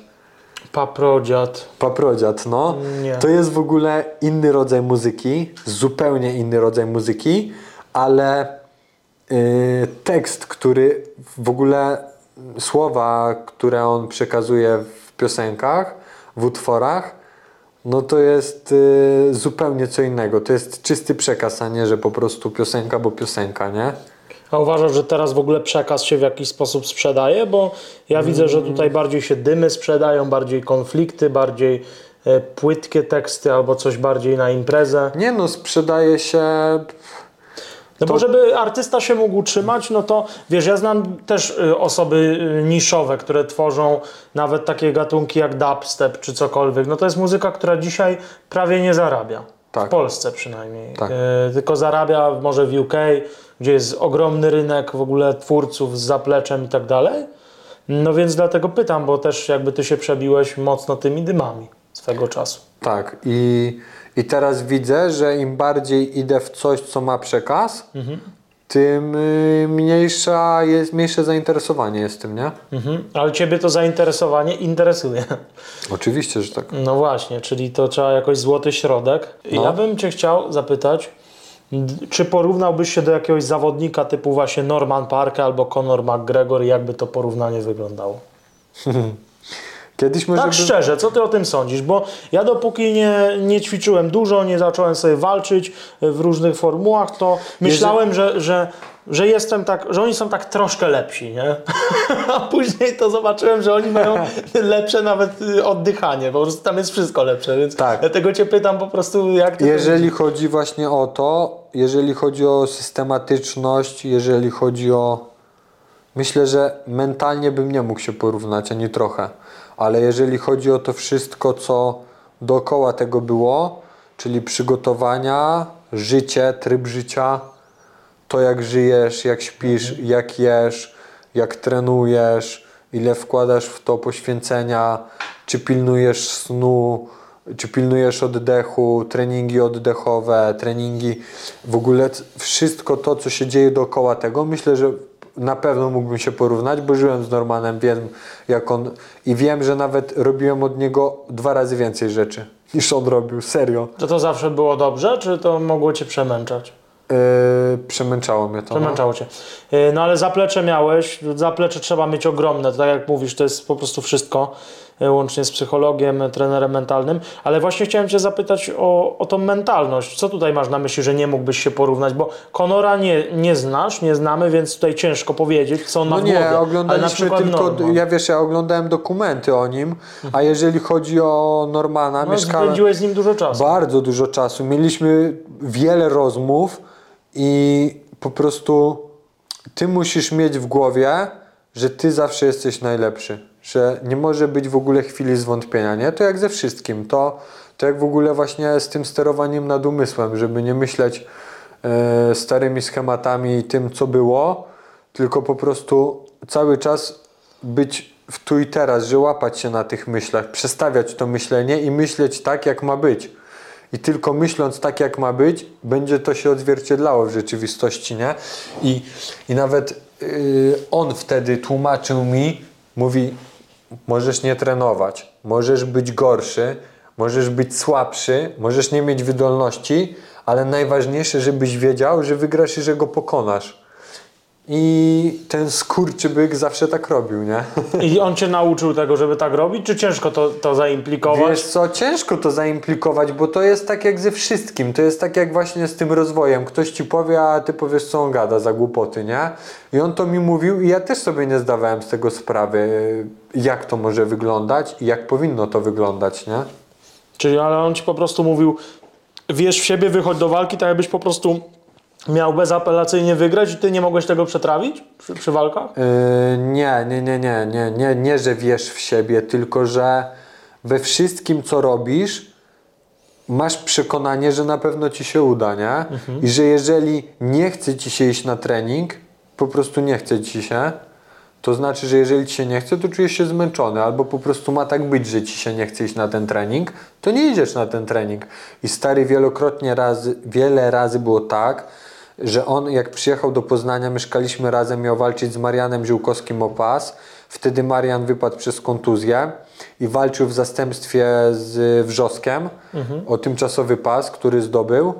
To było tak, że po prostu on, trening był na dziesiątą, a on wstawał o dziewiątej, patrzył na zegarek, badał sobie tętno, miał nieregularne, to znaczy, że nie wypoczął, nie wyspał się, czy tam potrzebował odpoczynku, bo ciało było zmęczone i powiedział, że w dupie ma trening i normalnie ja na 10 jechałem na trening, pomimo, że byłem zajechany jak kapeć, trener do mnie dzwoni i w- ogóle wjeżdżam na salę, przybieram się, a trener Andrzej Kościelski do mnie mówi, a gdzie jest Norman? No ja. I każdy oczy jak 5 zł, że gość ma walkę o pas w KSW, a on se śpi. Tak, bo dla niego on wiedział, że kiedy po prostu on czuje, że nie chce mu się iść na trening, to nie idzie na ten trening i wie, że i tak będzie lepiej. I nawet ostatnio sobie tak rozkminiłem, że rano wstałem, yy, to było jeszcze przed moją kontuzją i bardzo mi się nie chciało iść na trening, ale to bardzo. I ja mówię sobie tak, nie będzie ten gadzi móżdżek mną rządził, nie? Nie będzie ten mój głupi umysł mi mówił, że mi się nie chce. Chce mi się, pójdę, zrobię najlepszy trening, jaki mogę zrobić, a później odpocznę sobie, pójdę na zasłużoną nagrodę i tak dalej. Poszedłem na ten trening i jak się skończyło? Skończyło się tak, że sobie naderwałem łydkę. Aha. No to jest dobra rada dla tych, którzy przeginają pałę z, z tym chociażby, ale to zaskoczyłeś mnie w ogóle, że, że Norman ma takie podejście, bo jak widziałem walkę z Szeligą, to on go dosłownie zniszczył. No to nie tak, było tylko to, że- to nie tylko było że to, to- że Szeliga go trafił czy poziom, cokolwiek, tylko Wiesz, gdzie jest poziom Szeligi, a gdzie jest poziom, który walczył, gościa, który walczył w Ultimate Fighter, był Wiem. eliminatorem do UFC, walczył w UFC, walczył z najlepszymi zawodnikami w Europie i wiesz, Tak, no ale, ale ogóle- wiesz, że, że ten, no Szeliga, no ja go, ja nie lubię Szeligi, ale trzeba przyznać, że on, że on ma dość jebnięcie, on coś tam, tą gardę umie trzymać. No ale to nie nawet, zmi- wiesz, i dlatego mówię, że nawet y, spodziewałem się, że go trafi, że go troszkę, chociaż go złoży na kolano chociaż raz. Tam nie było nic, dosłownie. no Norman coś go rozbijał jak y, szachownica, wiesz, no dosłownie, No, wszędzie. Wiesz, porówna, porównaj gościa, który ma, nie wiem, 50 walk, a gościa, który ma 3 walki. No to 4. mniej więcej mogło tak być, no. No to to po prostu No to tak jakbyś posadził tutaj ośmioletnie dziecko i kazał mu prowadzić rozmowę ze mną. Pierwszy raz w życiu. O kurczę, ale siebie, wiesz, o co porówna, chodzi? porównanie to jest, Shelling no, Nie, nie, to jest porównanie doświadczenia Wiem, wiem. i rozwoju, nie? Nie no, troszkę, troszkę tak jest, ale nie no, a i tak mnie to zaskoczyło. No taki warsztat, jaki Norman, tam zaprezentował, no mówię, niesamowite, naprawdę niesamowita deklasacja. A Ja chciałem Cię zapytać o Twoją wyjściową stawkę e, w walkach, jakbyś mógł podać. O, za jaką kwotę byś, e, byś tak prawie wszedł, nie wszedł? Jakie to są mniej więcej stawki? Nie wiem, czy ja mogę mówić o tym, bo w kontrakcie mam, że nie mogę mówić o stawkach, ale tak jakbyś, jakby mi się kontrakt skończył i chciałbyś, żebym walczył, no to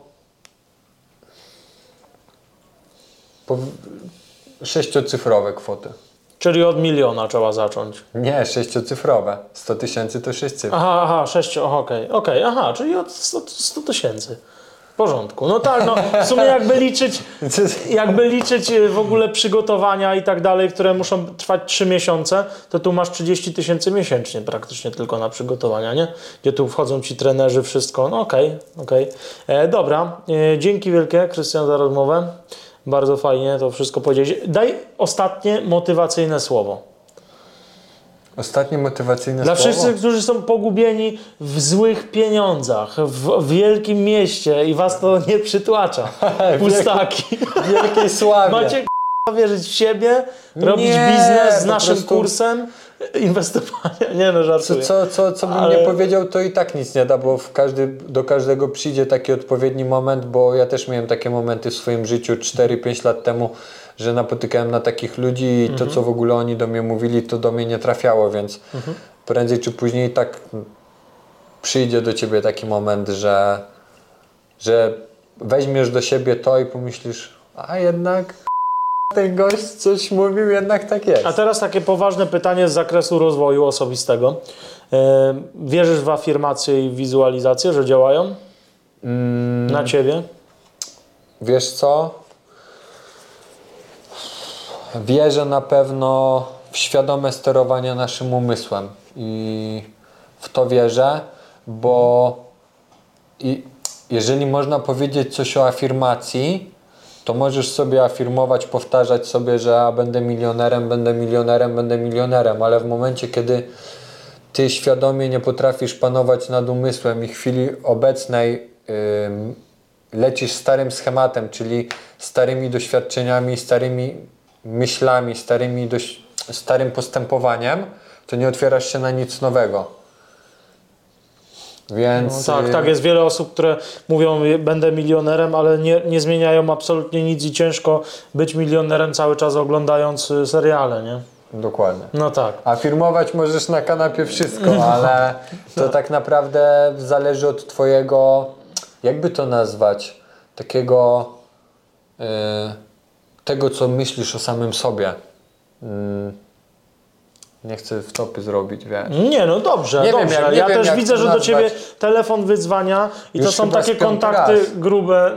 Przelew jeden, przelew dwa, nie no, Krystian, kurde, nie będę w tym przeszkadzał, bo czuję, że nam Tak. wystawisz tutaj fakturę ogromną. Ktoś tu dzwoni już o hajs, komórki macierzyste na pewno będą brać. No, no właśnie, no dobrze, dobrze. A ty jesteś trenerem i dietetykiem dodatkowo, słyszałem. Nie, jeżeli chodzi, nie, nie jest tak. Instruktorem jestem od 2015 roku. Yy, instruktora nabyłem na pasie w Warszawie. Jest to jedyna instytucja, y, która jest państwowa u nas w kraju, legitna, nie jakaś prywatna, że sobie zrobiłeś No tak. u pana B y, na siłowni czy gdzieś i, i mam instruktora, bardzo ciężko, którego było, to był najcięższy egzamin, który musiałem zdać w życiu. Tak?